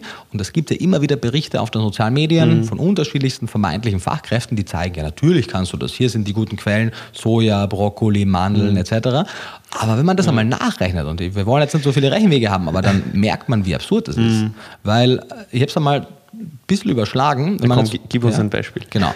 Wenn man jetzt zum Beispiel die Menge an Cholin in einem Ei nimmt, sagen wir mal, ein Ei hat irgendwas zwischen 80 und 120 Gramm, ungefähr 100 Gramm, und man, man nimmt diese Menge, dann muss man ungefähr Je nachdem natürlich auch hier gibt es beim Tofu Unterschied, aber irgendwas im Bereich von 800 Gramm Tofu und 1300 Gramm Brokkoli, also über einen Kilo Brokkoli essen. Und Brokkoli ist eine der Top fünf Quellen für Cholin mhm. in der pflanzlichen Ernährung. Also die meisten anderen Gemüsesorten haben so viel weniger, dass man noch immens mehr essen müsste. Aber ist er mal, also kalorisch würde das zwar funktionieren, dass man so viel Brokkoli mhm. isst, dass man den Cholinbedarf deckt, aber halt nicht von, deiner, von deinem Magenvolumen her. Und so viele Kreuzblütler, Sulforaphan ist toll, aber auch in, nicht in jeder Menge. Und andere Quellen, die jetzt auch noch zu nennen wäre, wie Mandeln zum Beispiel, die haben 50, 60 Milligramm Cholin ungefähr, mhm. die sind halt zu kalorienreich, um damit den Bedarf zu decken. Mhm. Weil wenn man, also du hast gerade gesagt, pro 100 Gramm auch, oder? Ja, genau. Mhm. 50, 60, also mhm. lass mal mit 60 rechnen. Mhm. 100 Gramm Mandeln mhm. haben ungefähr 500 bis 600 Zwischen Kalorien. 5 bis 600, genau. in der Regel. Mhm. Wenn man jetzt von 2000 Kalorien ausgeht, kann man ungefähr 400 davon mhm. essen, genau. um den Kalorienbedarf, den täglichen zu decken. Genau. Und 4 mal 60 sind 240, also dann hat man ungefähr die Hälfte des Cholinbedarfs. Genau, mit den 60 war man eh schon sehr, ja, ja, sehr, sehr ja. gnädig zu den Mandeln. Genau. Wobei ich jetzt mit der Hälfte großzügig war je nachdem, ob man mhm. Mann oder Frau ist. Also eigentlich ist man ziemlich genau in der Mitte. Ja. Und das funktioniert halt nicht. Funktioniert halt nicht, genau. Also ich wünschte, man könnte ja. es vegan decken. Also ich bin niemand, der sich freut, wenn ich ein neues Supplement empfehlen muss. Im Gegenteil, A, habe ich selber keine Lust darauf, mehr zu nehmen. B, habe ich keine Lust, die vegane Ernährung noch komplexer mhm. äh, sozusagen erscheinen zu lassen. Und C, habe ich natürlich auch keinen Bock auf die negativen und genervten Kommentare, wenn Leute dann denken, ich erwähne das jetzt nur, um noch ein Supplement zu verkaufen. Mhm. So. Ja, und also das ist eben aber das Problem, dass du jetzt, denke ich, auch mit deinen Rechenwegen, von denen wir nicht alle durchgegangen sind, mhm. äh, veranschaulichen wolltest. Also Tier, nicht tierische, pflanzliche Lebensmittel, die in der veganen Bewegung als gute Cholinquellen benannt werden, können teilweise nicht mal in der Theorie, mhm. wie wir es bei den Mandeln gerade gezeigt haben, den Cholinbedarf decken und in anderen Fällen nur in der Theorie, mhm. weil die aller, allerwenigsten Personen werden jeden Tag eineinhalb Kilo Brokkoli essen, um den Cholinbedarf zu decken. Und du meintest ja, die beste Quelle ist Soja oder sind Sojabohnen? Ja, in der pflanzlichen Ernährung, ja. Wie wäre es da? Aber da müsste man ja auch Also da wäre es in der Theorie wahrscheinlich auch möglich, aber in der Praxis würde man dann wahrscheinlich auch wieder die Höchstgrenze für, Iso, für den Isoflavongehalt überschreiten, Kann oder? passieren. Ja, wenn man jetzt zum Beispiel mit den 65 rechnen würde, ein Kilo wären dann 650, so viel bräuchte man gar nicht. Angenommen 500 Gramm Sojabohnen würden dann so 300 noch ein bisschen was liefern, wären also noch nicht einmal bei der Zufuhrempfehlung. Aber man hätte 500 schon- Gramm roh, oder? Nee, nee, zubereitet. zubereitet. Zubereitet. Ja, okay. zubereitet. Aber es ist trotzdem immer noch sehr viel. Ja, es ist Also ein wirklich halber sehr Kilo. viel. Und damit bist du nicht zu 100% gedeckt. Ja, Also Dann könnte man sagen, man isst auch noch ein paar andere Sachen. Genau, aber, aber so viel anderes bekomme ich dann. Soja. Also, und Ja, ja. ist auch keine kluge Idee, ernährungsphysiologisch. ich denke auch, äh, wenn ich es jetzt im Mhm. Kopf überschlage, wir haben ja auch eine eigene Soja-Folge, Mhm. die können wir auch verlinken, da kann man sich das anhören. Aber ich denke, dass man mit der Menge an Sojabohnen auch eben den, den Grenzwert für die Isoflavon-Zufuhr überschreitet. würde ich auch sagen. Ja. Ja. Und ja, das macht es halt insgesamt einfach ein bisschen schwierig. Schwierig, genau. Und äh, ich finde es dann schade, wenn man eben auch von, von Fachkräften in der veganen Bewegung hört, hey, die, die und die pflanzlichen Lebensmittel sind gute Cholinquellen und dann überschlägt man das und sieht, nicht mal wenn ich meinen gesamten Kalorienbedarf mit diesem Lebensmittel decke, dann erreiche ich die Cholinzufuhrmenge. Also das ist dann einfach per Definition keine gute Quelle. genau. Also das, ja. Ja, muss man einfach so sagen, wie es ist. Und es wäre ja nicht so schwierig, zum Beispiel über Lecithin eine gescheite Lebensmittelanreicherung stattfinden zu lassen. Man könnte Tofu mit Lecithin herstellen, man könnte die meisten Dinge etwas Lecithin beigeben, den meisten Dingen etwas Lecithin beigeben und hätte damit schon mal deutlich bessere Cholinversorgung in der veganen Ernährung. Klar, kostet ein bisschen was extra, die meisten Lebensmittelproduzenten haben es nicht am Schirm, aber das ist halt das, was die vegane Bewegung auch von Lebensmittelproduzenten einfordern sollte. Weil bin ja nicht dafür, dass wir immer mehr supplementieren. Ich bin dafür, dass wir die Nährstoffe, die wir merken, dass sie wichtig sind, in Lebensmittel reinkriegen. Ich habe es ja schon oft genug gesagt. Ich möchte ja, dass du arbeitslos wirst. Danke. ja. Und du dir dann was Ne- Ne- Neues äh, suchen musst und das auch wirst, weil es gibt ja genug Themen, die man angehen kann. Aber ich, meine Arbeit ist überhaupt nicht ein verlängerter Arm von Watson, sondern meine Arbeit ist ein verlängerter Arm zu einer guten Nährstoffbedarfsdeckung und eine Supplementierung ist halt ein wichtiger Zwischenschritt, aber es sollte nicht das Ziel sein. Das Ziel sollte eine optimierte Lebensmittelproduktion sein. Vegane Quellen, du hast jetzt Sojabohnen genannt. Wir Mhm. haben über Brokkoli, über was war das? dritte? Tofu haben wir auch noch Tofu gesprochen, genau. gesprochen. Ja, also das waren die, die in, der, in die Grafik aufgenommen haben, weil alles andere hat halt weniger Ah, sogar Mandel, noch als ja. Mhm. Mandel, genau. Aber alles andere, die klassischen gängigen Gemüsesorten, Obstsorten, andere Hülsenfrüchte, Getreide etc., haben halt alle noch weniger Cholin Mhm. als jetzt äh, Tofu, der ja schon wenig hat mit 28 pro 100 Gramm. Und daher natürlich liefern die kumulativ auch ein bisschen was, aber so wenig, dass man es nicht wirklich in die Bedarfsdeckung mit einberechnen muss. Mhm. Plus, es ist ja eben auch so, egal was man vegan eben isst, man wird es nicht schaffen, optimal versorgt zu sein mit Cholin, oder? Optimal auf jeden Wenn Fall man sich jetzt eben die Zufuhrempfehlungen anguckt. Genau, optimal sowieso nicht, wobei man fairerweise sagen muss, dass Zufuhrempfehlungen ja auch nicht auf eine Optimalversorgung abzielen. Beim Vitamin D sehen wir das sehr deutlich zum Beispiel, wo der Unterschied zwischen einer optimalen Vitamin D-Versorgung und einer Erreichung der Zufuhrempfehlungen der Fachgesellschaften liegt. Wobei man an der Stelle fairerweise auch noch einwerfen muss, das was du zuvor gesagt hast, dass wir ja auch noch nicht zu 100% wissen, ob das überhaupt die Menge ist, die wir genau brauchen. In Bezug auf Cholin, genau. Es Genau. wurde halt auch die Fragestellung niemals nach Optimierung gestellt. Also das ja. wurde einfach nicht erforscht. Ja. Und im Zweifelsfall, zumindest bei fast allen anderen Nährstoffen, gibt es nochmal einen merklichen Unterschied zwischen einer Zufuhrempfehlung, die zum Beispiel bei Vitamin C Skorbut äh, präventiv vorbeugt oder eben zum Beispiel in Bezug auf Vitamin D Rachitis vorbeugt und einer Optimalversorgung für unterschiedlichste Stoffwechselwege. Und daher fürchte ich, dass die Cholinzufuhr für eine optimale Versorgung etwas höher liegen wird, selbst als der mit gutem Sicherheitspuffer festgelegte AI. Aber das ist ein, ein, Gefühl anhand der gesamten Daten, die ich bis jetzt gelesen habe und nichts, was so ganz klar publiziert wurde. Daher empfehle ich einfach mal den AI zu erreichen. Okay. Also insgesamt einfach einige Fragezeichen noch, Mhm. aber ja, hoffentlich hat man einiges Neues gehört und kann gewisse Aussagen, die man auch auf Social Media immer wieder mal liest, dadurch ein bisschen besser einordnen. Mhm. Möchtest du noch was sagen zu den Lebensmittelquellen, also zu den Cholinquellen in Ja. der Ernährung? Oder Vielleicht einziger Hinweis, wenn man selber mal Interesse haben sollte, in den Nährwerttabellen nachzugucken. Es gibt in den gängigen leider keine Cholinwerte. Also Cholin wie auch andere Nährstoffe werden leider in den gängigen Nährwerttabellen nicht ausgewiesen. Es gibt dort zum Beispiel von der USDA eine Nährwerttabelle, wo man das einiges sich angucken kann. Und man muss ja auch gucken, hier gibt es oft große Unterschiede des Cholingehalts in dem zubereiteten Lebensmittel im Vergleich zum Rohzustand. Also nicht nur durch die Zunahme an Wasser, wenn es eine, trocken, eine trockene Ware ist. Aber generell zum Beispiel beim Brokkoli ist es so, dass da haben wir zubereitet 40 Milligramm und roh 18. Also dass da steigt sogar der Cholingehalt durch die Zubereitung. Schien mir auch ein bisschen kontraintuitiv. Sorry, roh 18 und zubereitet 40. 40, genau. Okay. Weil der Brokkoli nimmt jetzt im Gegensatz zu getrockneten Hülsenfrüchten nicht wirklich so viel mehr Wasser auf, aber anscheinend Oder gibt es ab? Genau, also mir hat es auch gewundert, aber so steht es in den Nährwerttabellen und ich kann es nicht anders natürlich verifizieren oder falsifizieren, deswegen habe ich diese Werte aus der USDA-Datenbank übernommen. Aber mir schien es auch irgendwie kontraintuitiv auf den ersten Blick. Okay. Ja. Hast du eine Theorie, woran das liegen könnte? Also es würde bedeuten, dass Brokkoli, also wenn es pro 100 Gramm gemessen wird, dass er entweder, was, was war das für eine Zubereitungsmethode? Wurde Ja, er gebacken? Vielleicht hat er Wasser verloren. Genau, also das ist, also ich denke ziemlich sicher wurde er nicht gekocht, weil dadurch kann er kaum an Volumen verlieren. Ich könnte mir vorstellen, dass es eine Zubereitung ist, die tatsächlich den Wassergehalt etwas reduziert hat. Oder es gibt einfach wenig Analysen und Analysen, also die, die der Unterscheiden Laboranalysen unterscheiden sich und sind ja auch immer gewissen Schwankungen und Unsicherheiten unterlegen. Mhm. Also vielleicht war die Analyse von dem Rohn einfach in die eine Richtung ein bisschen, also hat, Mhm. hatte etwas weniger als eigentlich drin war, weil, die, Mhm. weil halt hier mit einer Unsicherheit zu rechnen ist und bei dem gekochten genau in die andere Richtung. Kö- Könnte Maybe. sein. Ich meine, also ich habe es jetzt natürlich beim Brokkoli nicht, nicht genau im Kopf, aber bei vielen, bei den meisten dieser Nährwertanalysen wird ja auch nicht nur ein roher und ein gekochter Brokkoli zum Beispiel oder zubereiteter Ja. Brokkoli analysiert, sondern es wird ein Median aus mehreren Tests gemacht. Genau, aber vielleicht gab es da eben wenige und deswegen Das könnte eventuell sein. Also würde mich auch nicht wundern, weil. Brokkoli gibt es ja auch mehrere verschiedene Züchtungssorten und das würde mich jetzt nicht überraschen, wenn die auch Unterschiede im Cholingehalt hätten. Ja. Genau. Okay. Also nur eingefallen, weil ich gerade auch Ja. die Tabelle bei mir sehe und sehe, dass das Rechenbeispiel ich mit dem rohen Brokkoli gemacht Mhm. habe, mit dem Rohgewicht und da 18 angenommen habe und in der Tabelle zubereitet steht aber mit 40. Also muss man doch nur 700 Wenn, Millig äh, nicht Milligramm, Gramm, äh, Gramm Brokkoli genau, pro Tag essen. wenn man von, dem, von den 40 ausgewürdigt Dann geht es ja doch voll. Geht so. Vor allem, mein Kochen läuft dann vermutlich nicht, keine Ahnung, wie es da zubereitet wurde. Ich würde es nicht empfehlen. Ja, ja, okay.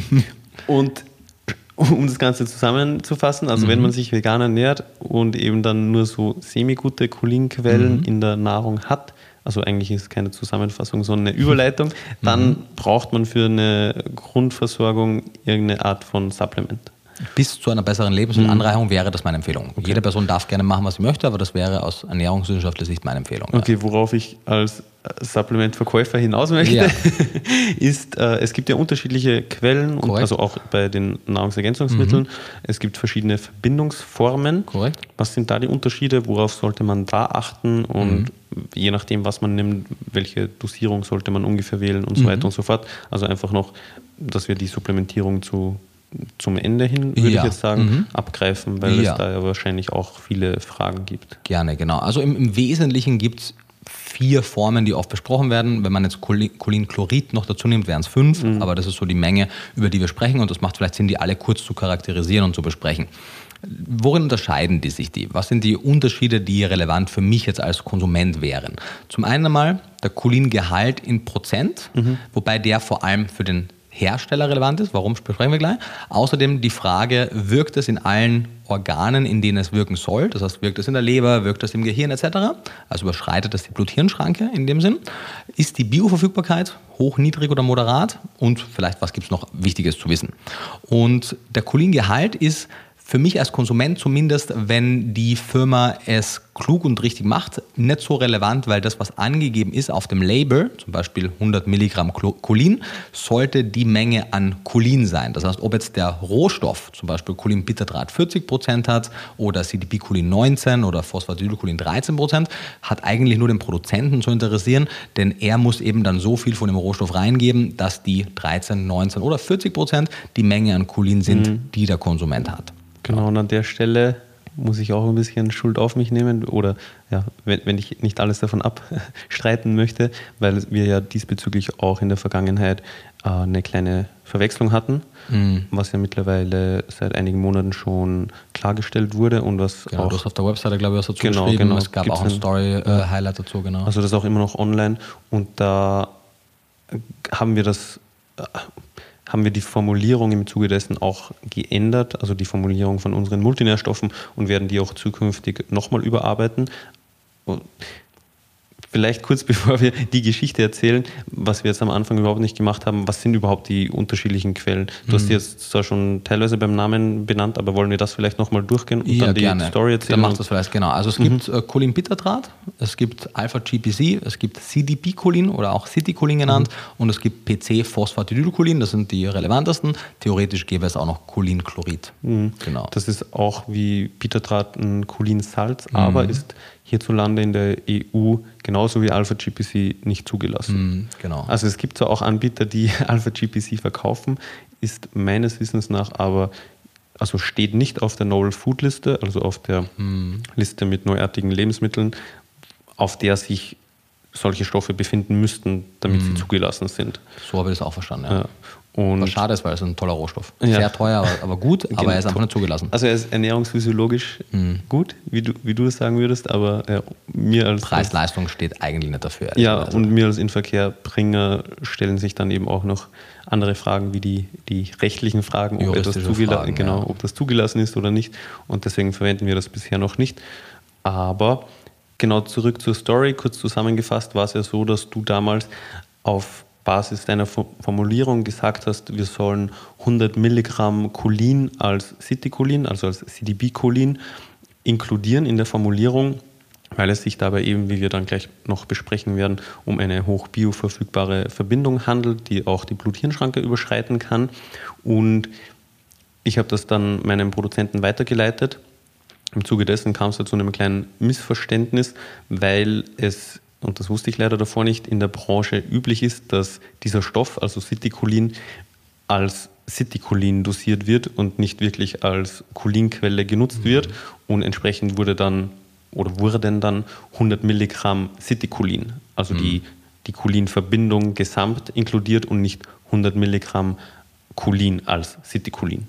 Genau. Und Also sprich bei 19 Prozent genau, Anteil. ja, also knapp 20 Milligramm statt den, den gewünschten 100 Milligramm, was ja auch eher an der unteren Grenze schon Ja. gewesen wäre. Wobei du damals ja, als du das Ganze formuliert hast, ein paar Daten, die dann im Nachgang noch rauskamen, also beispielsweise die Untersuchung von Smollich und Kollegen aus 2022 noch nicht kanntest, also du wusstest noch nicht genau, wie die Dosierung idealerweise aussehen sollte. Deswegen wollten wir oder wolltest du eben die 100 Milligramm als Basisversorgung nutzen.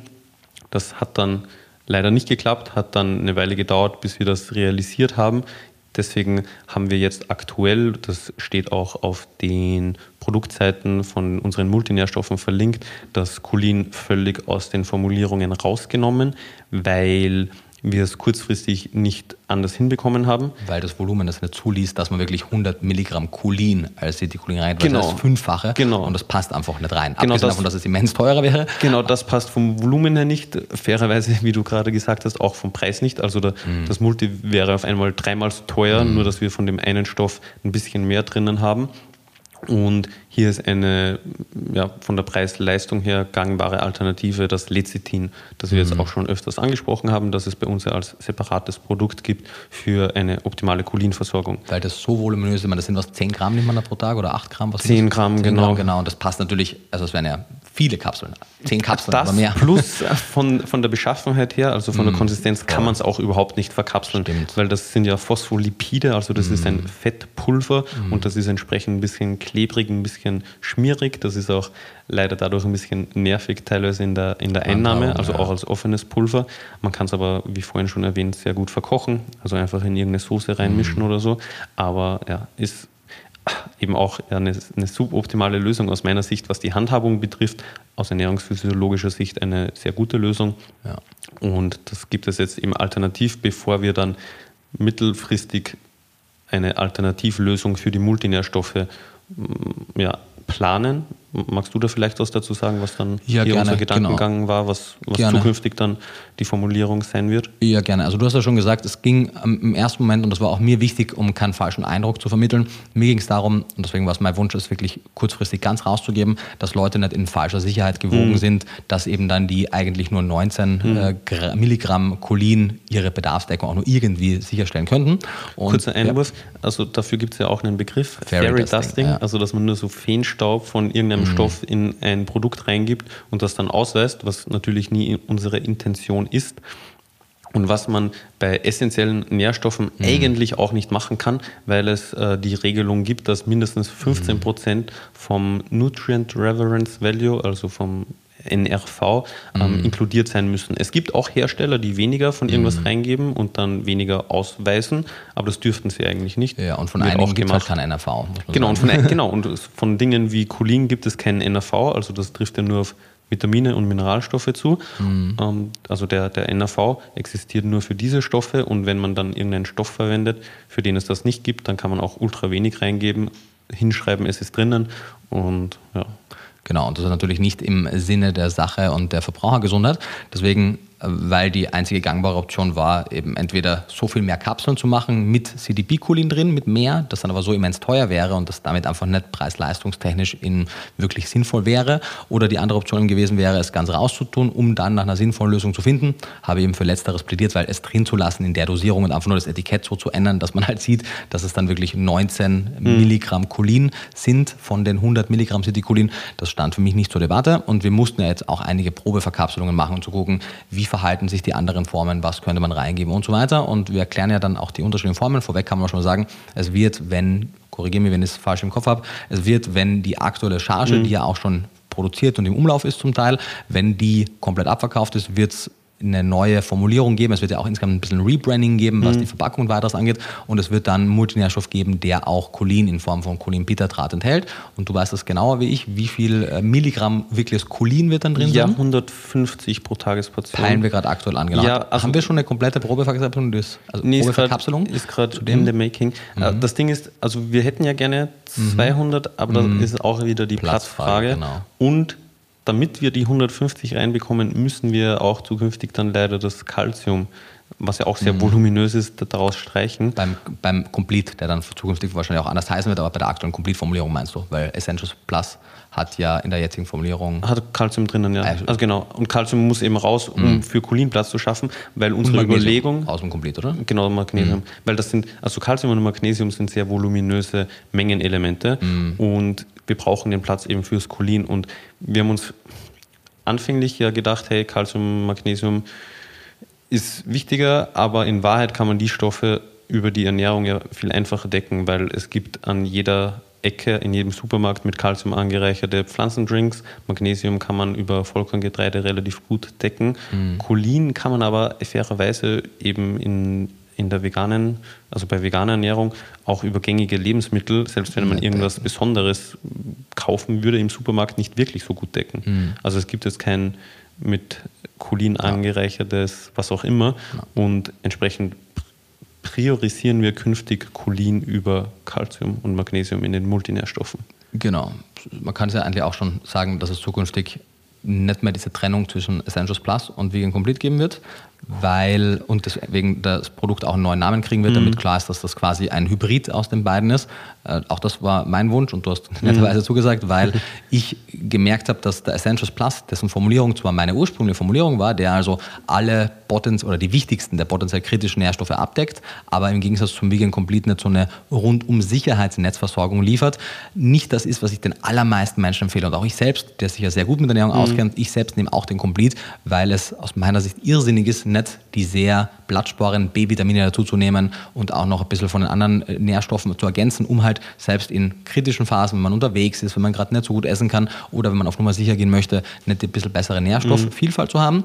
Der Vegan Complete hat aber den Nachteil aufgrund eben des Calciums, des Magnesiums, ist das alles eine sehr voluminöse Angelegenheit. Das sind ja vier Kapseln und wir haben halt für pro Tag, pro ja. Tag genau und entsprechend teuer ist er auch und deswegen war mein Wunsch, dass wir quasi die so zusammenführen, dass wir das Beste beider Welten haben, mhm. dass man mit möglichst wenig Kapseln eine möglichst große Vielfalt an Nährstoffen hat. Und es führt eben dazu, dass Kalzium, Magnesium, mhm. wie du richtig gesagt hast, aus der zukünftigen Formulierung raus ist, dass aber Cholin mit reinkommt und man eben, wenn es All-in-One heißen wird oder Once a Day oder was auch immer es dann sein wird, man mit diesem Produkt zu einem besseren Preis-Leistungs-Verhältnis wie dem, dem Vegan Complete seinen Nährstoffbedarf gut decken mhm, kann. Genau, aber dazu dann, wenn es soweit ist, mehr. Ja, ich genau. würde sagen, wir besprechen das Ganze dann, wenn das Produkt verfügbar ist, auch genau. ausführlich.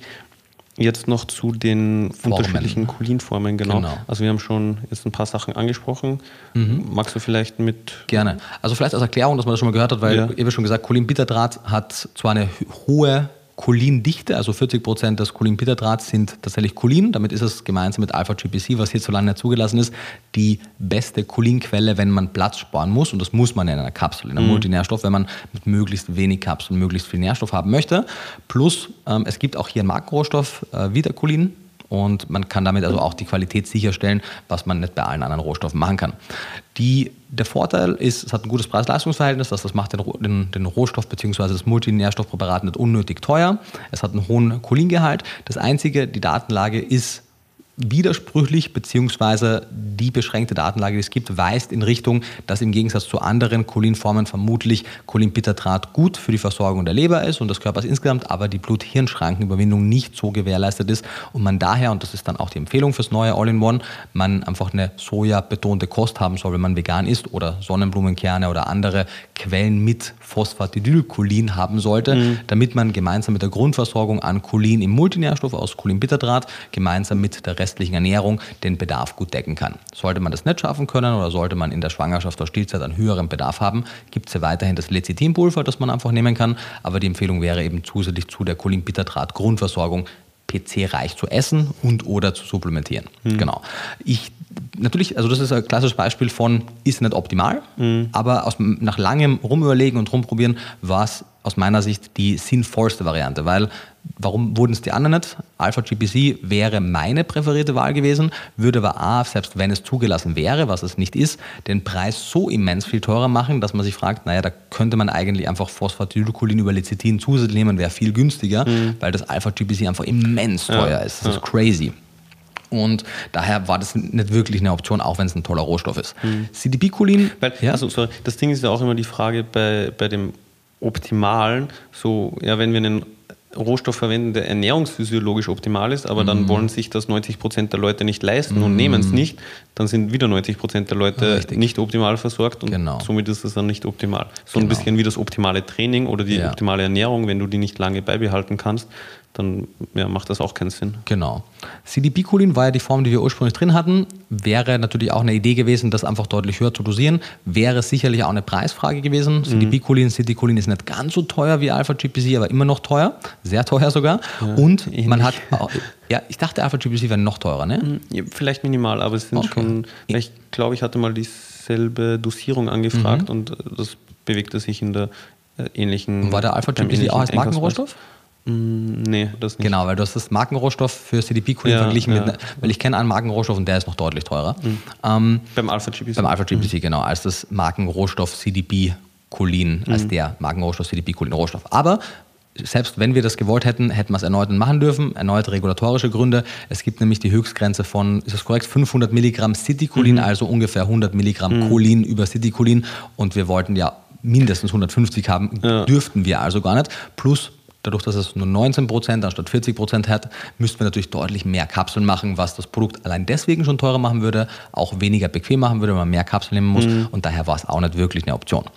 Und äh, PC, Phosphatidylcholin, wäre, was das Preis-Leistungs-Verhältnis angeht, eigentlich das Beste von den hoch bioverfügbaren Formen. Aber es ist eben immens voluminös. Es gibt hoch aufgereinigte Formen, die sind aber nicht wirklich verkapselbar im klassischen ja, Sinne. Also auch das Pulver ja nicht. Und das Pulver die, nicht, genau. Die hoch aufgereinigten noch weniger, weil genau, das hat dann eine oder? Wachsstruktur mhm. oder ja, Konsistenz. Mhm. Also das kann man nicht verkapseln. Genau, also ist auch nicht wirklich eine Option. Es wird auch eigentlich nur so in der Pharma verwendet, als mhm. Trägerstoff. Als Trägerstoff, genau. Das ist jetzt auch keine Cholinquelle. Ja. Genau. Und daher bleibt einfach Cholinbitterdraht und theoretisch Cholinchlorid, wobei auch das nicht zugelassen ist hierzulande. Ja. genau.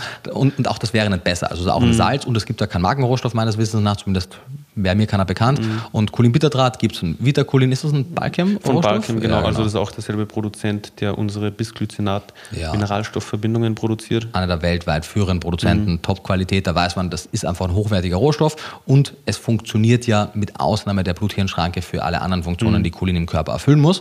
Und daher ist es im Rahmen der Möglichkeiten gerade aus meiner Sicht das Beste. Mhm. Genau. Ich habe da auch mal eine Umfrage in meiner Story gemacht, ob Leute noch andere Ideen hätten, weil who knows, vielleicht hätte jemand noch eine Idee gehabt, aber es war auch, es kam nichts und als ich dann gesagt habe, wäre das aus eurer Sicht eine gute Variante, so wie wir es jetzt gerade besprochen haben, meinten auch 95 Prozent ja, würden sie ja, auch so machen. Mhm. Das wusste ich gar nicht, dass du das Hast du markiert hast. auf jeden Fall, ja. Oh. Ja. Wie lange ist es schon her? Oder lange, lange. Ah, okay, dann habe ich es vielleicht. Einige Zeit. vergessen. Einige Zeit, genau. Und ja, man muss sagen, die Bioverfügbarkeit von Cholinbitterdraht ist etwas geringer als von anderen Formen. Die Datenlage ist ja auch nicht genau genug, um zu wissen, quasi, was sind die Äquivalente, also wie viel Cholin-Bittertrat ist äquivalent mit zum Beispiel wie viel PC. Wenn man das genau hätte, könnte man ja auch gucken, okay, nimmt man dann vielleicht etwas weniger vom Hochbioverfügbaren, um dann die gleiche Menge zu bekommen, aber da gibt es einfach zu wenig Daten. Wie, wie meinst du das genau? Also zum Beispiel man sagt, man weiß, Cholinbitterdraht ist etwas weniger bioverfügbar wie CDB-Cholin. Mhm. Man weiß aber nicht im Vergleich zu einigen Mineralstoffstudien, wo wir ungefähre Prozentwerte ah, haben, mhm. wie die Unterschiede hier sind, weil sonst könnte man in der Theorie sagen, angenommen, CDP-Cholin wäre doppelt so hoch bioverfügbar, mhm. als das Cholinbitterdraht ist, könnte man ja die Hälfte reingeben und hätte dann ähnliche Cholinwerte, ja. die man erreichen würde. Da gibt es aber zu wenig Daten dazu. Mhm. Plus bei den Zufuhrempfehlungen, die werden ja, soweit ich das im Kopf habe, korrigiert mich, mhm. wenn ich da falsch liege, werden ja sowieso immer mit durchschnittlichen Bioverfügbarkeiten berechnet, oder? Ja, also beim Cholin erneut ist es ein bisschen anders wie bei den anderen Rohstoffen, mhm. weil da wurde, also in den, in den cholinreicheren Ernährungsweisen wurde einfach oft Cholin als in Lebensmittelform gegeben und mhm. wo ja auch die Bindungsform nicht ganz okay. klar ist. Wobei man das ja auch noch hat, zusätzlich. Aber halt nicht die klassischen, aber ja, die veganen nee, Quellen. Ich meine, also hat. selbst wenn man supplementiert, eben du, ja. bei uns künftig mhm. mit dem Multinährstoff, hat ja. man ja trotzdem noch über eine äh, Nahrung, in der auch Soja enthalten ist, auch Cholin als Phosphatidylcholin. Das war ja auch die, die mhm. man sagt, hey, die Versorgung fürs Gehirn wird ja über mhm. die sojabetonte Kost sichergestellt und wenn nicht, kommt man leider auch mit dem neuen Cholin, äh, mit dem cholinhaltigen Multinährstoff nicht umher, einfach ein bisschen Lecithin dazuzugeben. Man mhm. muss es aber deutlich weniger dosieren, weil man muss ja, ja. den kompletten Cholinbedarf ja. über das PC decken und ist entsprechend da viel günstiger unterwegs. Mhm. Genau. Das war der Grund, warum jetzt Cholinbitterdraht wurde. Das heißt, ja, in der Theorie bestimmt stünde auch die Möglichkeit, wenn neue Rohstoffe zugelassen werden, wenn es neue Rohstoffe gibt etc., dass das irgendwann geändert wird. Mhm. Aber unter den begrenzten Möglichkeiten denke ich, ist das die beste mhm. Wahl. Genau. Und wir haben wahrscheinlich das meiste jetzt schon dazu gesagt, aber wir können ja kurz die einzelnen äh, Nährstoffe noch durchgehen, falls uns noch was Wichtiges einfällt. Nee, sag gerne. Ja, genau. Also Cholinbitterdraht haben wir schon gesagt, 40 Prozent äh, Cholinanteil. Es ist auch eine der am häufigsten gewählten mhm. Verbindungsformen in, in Nahrungsergänzungsmitteln, weil es mitunter das beste Preis-Leistungs-Verhältnis hat und es eben weltweit halt zugelassen ist. Und das trifft mhm. nicht auf alle Formen zu. Daher verständlich, dass es verwendet wird. Und, und auch einen großen Cholinanteil eben hat genau. und leicht verkapselt werden kann. Also es hat viele Vorteile. Es hat viele Vorteile. Du sagst, es gibt einen Markenrohstoff dazu. Also es ist durchaus ein gutes Produkt. Ich würde es gar nicht irgendwie sagen, hey, das ist jetzt voll die Notlösung und wir finden die eigentlich voll schlecht aber die kritische Betrachtung muss man trotzdem natürlich aufrechterhalten. Also es funktioniert ja auch auf jeden mhm, Fall. Genau. Und es gibt Studien mit Cholinbitterdraht, es können die Cholin-Plasmaspiegel mhm. damit optimiert werden, die Leberfunktion kann unterstützt werden. Also es gibt durchaus Datenlage, die zeigt, abseits der Blut-Hirn-Schrankenüberwindung funktioniert es. Und korrigiere mich, wenn mhm. ich falsch liege, aber selbst da gibt es ja gewisse Fragezeichen, oder? Genau, die gibt es, ja, ja. Deswegen, also ich würde sagen... Also, nee, ich meine, ein Fragezeichen im Sinne von, man ist sich nicht sicher, ob es die Blut-Hirn-Schranke überschreiten kann oder nicht, beziehungsweise zu welchem Grad, oder? Genau, das war das. das Achso, hast du das gemeint? Okay. Ich habe genau das gemeint. Okay. Es gibt Untersuchungen, die zeigen, dass es das zumindest in den Tiermodellen, weil da mhm. kann man es halt messen, vermutlich nicht tut. Aber natürlich. Aber überhaupt nicht? Nicht in einem relevanten Maße. Aber okay. das heißt ja trotzdem noch nichts für den Menschen ja. per se und es gibt da auch nicht wahnsinnig viele Daten. Also mhm. vielleicht würde es eine höhere Dosierung machen, vielleicht, vielleicht gibt es gewisse Kofaktoren, die mhm. in den Modellen nicht dabei waren, die man aber in der menschlichen Ernährung findet, die da vielleicht als Carrier oder Kofaktoren helfen. Daher ja, am Ende des Tages ist es ein Fragezeichen. Bis wir das Fragezeichen aber nicht klar mit einem Ja beantworten können, würde ich es mit Nein beantworten, mhm. einfach um auf Nummer sicher zu gehen. Mhm. Aber es ist halt sehr konservativ von mir und ja. sehr vorsichtig. Ja, genau. Und wir, wir sehen, ja, Cholin-Bitterdraht hat bei sehr hoher Supplementierung im Rahmen einer Mischkost, die ja nochmal mehr Cholin liefert, bei hohen Dosen, wir sprechen hier wirklich jenseits der 400 Milligramm, Cholin-Bitterdraht zusätzlich zu einer Mischkost, kann es die TMO-Werte erhöhen und das ist eventuell der Fall, dass Cholin, äh, dass TMAO tatsächlich ein Marker ist, den wir niedrig haben wollen. Ob da wirklich ein kausaler Zusammenhang ist, werden wir noch sehen. Aber ich würde im Zweifelsfall sagen, lass uns die TMAO-Werte nicht zu hoch werden lassen. Lass uns da also im Referenzbereich bleiben, wenn man das einmal testen möchte. Und man sieht auch bei geringeren Dosierungen, vor allem im Rahmen einer cholinärmeren Kost wie der veganen Ernährung, keine negativen Effekte. Hm. Genau. Daher würde ich eben sagen, geringere Dosen, so alles bis so 250 Milligramm kann man auf jeden Fall easy Cholinbitterdraht verwenden und dann gibt es keine Probleme. Genau. Ich würde, wenn man eben gerade in den kritischen Lebensphasen des Schwangerschaft, Stillzeit beikost, würde ich es durch ein bisschen Lecithinpulver als Phosphatidylcholinquelle ergänzen. Für die Erwachsenen im Rahmen einer insgesamt ausgewogenen veganen Ernährung tut es das aus meiner Sicht aber auch, wenn mhm. man eben Soja auf regelmäßiger Basis zu sich nimmt. Genau. Alpha-GPC haben wir schon besprochen, nochmal wiederholend, hat ebenfalls 40% Cholinanteil, also auch einen hohen Cholinanteil, großartig. Und hat zusätzlich, weil es als sogenanntes Nootropikum wirkt, eben auch wirklich eine stimulierende Wirkung auf die kognitiven Fähigkeiten. Wird also von den meisten Menschen gar nicht wegen dem Cholin geschätzt, sondern weil es ebenso wie Citicholin einfach ein Nootropikum ist und entsprechend die kognitiven Fähigkeiten unterstützen kann. Da gibt es einiges an Daten zur Merkfähigkeit und weiteres. Genau. Ähm, es kann, also sämtliche andere Formen, die wir besprechen, können die Blut-Hirn-Schranke anhand der aktuellen Datenlage überwinden. Also alle anderen abseits Außer- von Bitterdraht. Genau, abseits von Kohlenhydrate, genau. Aber die Frage stellt sich bei uns gar nicht, weil es ist eben nicht zugelassen. Ich weiß, es gibt ein, zwei Hersteller, die das in Deutschland vertreiben. Wo kein Kläger, da kein Richter. Aber ich halte es für juristisch nicht einwandfrei, das zu tun und würde dir das entsprechend auch nicht raten, das zu machen. Ja, ich habe es ja auch Genau. schon von meinem Produzenten, also wir lassen ja auch in, von der Alpha Caps GmbH in Deutschland produzieren und die gucken halt auch, was sie verwenden an Rohstoffen und die haben mir halt auch gesagt, dass das nicht klappt. Genau. Plus beim, äh, beim Alpha GPC haben wir ebenfalls, nicht viele, aber zumindest ein paar Daten, die zeigen, dass es in einem vergleichbaren Maße wie Cholinbitterdraht die TMEO-Konzentration erhöht. Was wir ja zum Beispiel beim Lecithiner nicht haben.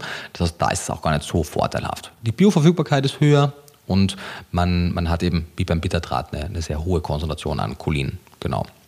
Dann gibt es eben noch Citicolin bzw. CDP-Cholin, das ist ein und dasselbe, sind nur unterschiedliche Namen, mit 19% deutlich geringeren Cholinanteil, man muss also deutlich mehr davon nehmen.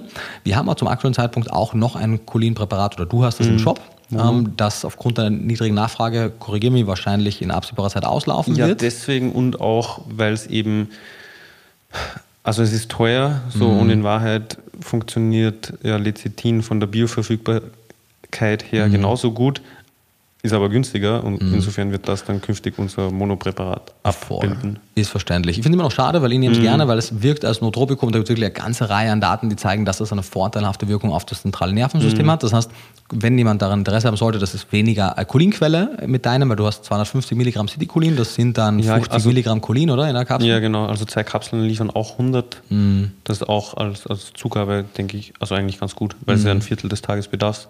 Ja. Aber preislich schon eher was für Besserverdiener, sage ich Ja, jetzt mal. genau, auf jeden Fall. Also wenn man es wirklich nur als Cholinquelle nimmt, steht es gar nicht zur Debatte. Mhm. Wenn man aber kognitiv anstrengende oder fordernde Tätigkeit ausübt, dann wird man es auch mehr merken.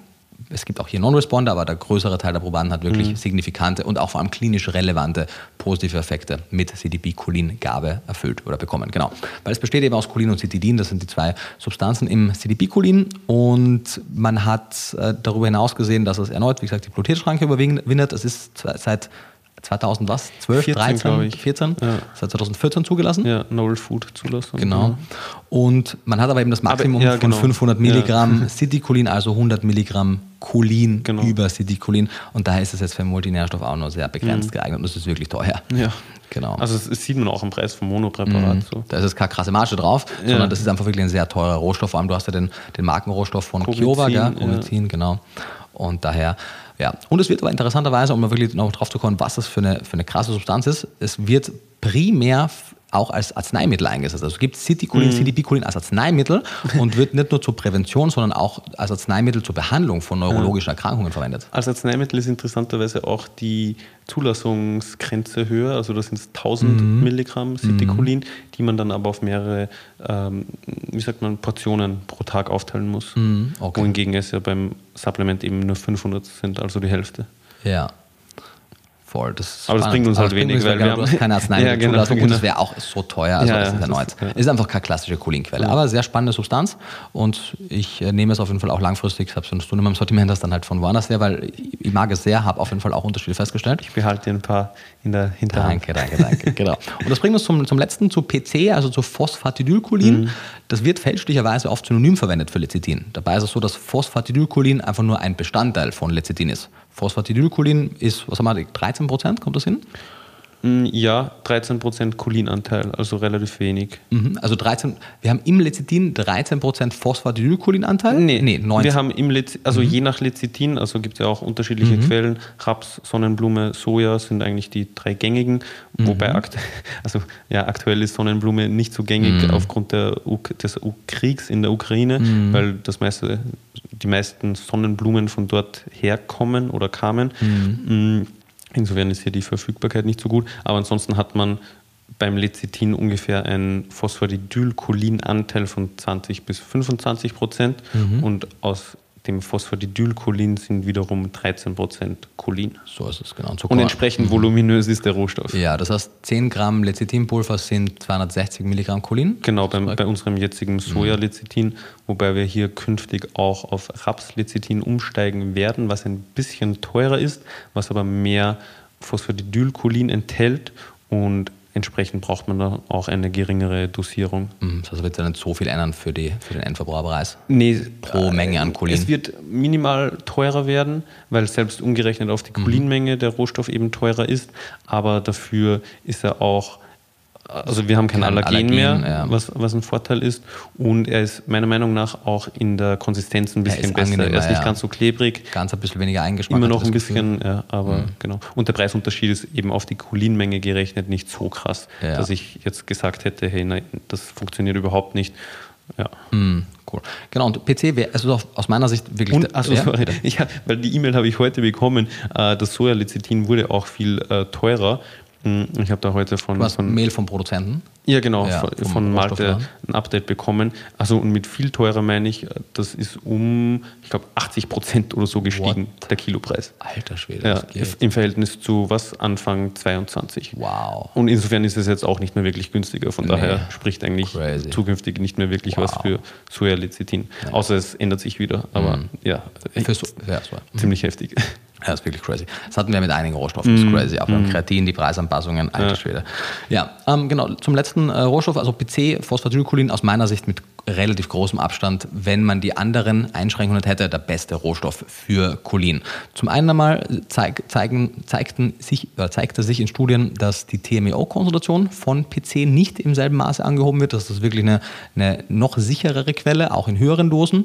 Und da haben wir zumindest vergleichende Untersuchungen, zumindest eine, da wurde ähm, Cholinbitterdrat mit äh, PC verglichen und da hat man wirklich eine, eine drei- oder vielleicht sogar vierfache höhere Bioverfügbarkeit festgestellt.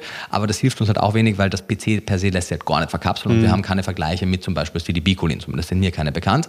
Ähm, daher, ja, ist es, wie es ist, aber wenn man die Möglichkeit hätte, wäre das natürlich toll, wenn man das verkapseln könnte, weil es wäre der beste Rohstoff auf jeden Fall. Genau. Aber zum Glück hast du es ja auch weiterhin bei dir im Shop, daher kann man Pulver. Genau, kann man das dann sehr gerne nehmen. Vor allem dauert es ja auch noch ein bisschen, bis dann die neuen Multinährstoffe mit dem Cholinbitterdrat kommen. In der Zwischenzeit ist es ja wirklich notwendig, auch aus meiner Sicht, bei einer veganen oder bei einer vegetarischen Ernährung, die wirklich viele Eier enthält, zusätzliches Lecithin einzunehmen. Genau, an der Stelle auch der Hinweis. Also wir haben jetzt äh, das Sojalecithin vor ein paar Tagen, also wenn der Podcast hier online geht, vor ein paar Tagen wieder geliefert bekommen. Also das ist jetzt wieder verfügbar, war ja davor auch nur vorbestellbar. Mm, Und die nächste Charge wird dann eben Rapslecithin sein, nur dass man das auch schon weiß. Irgendwas habe ich mir gerade noch gedacht.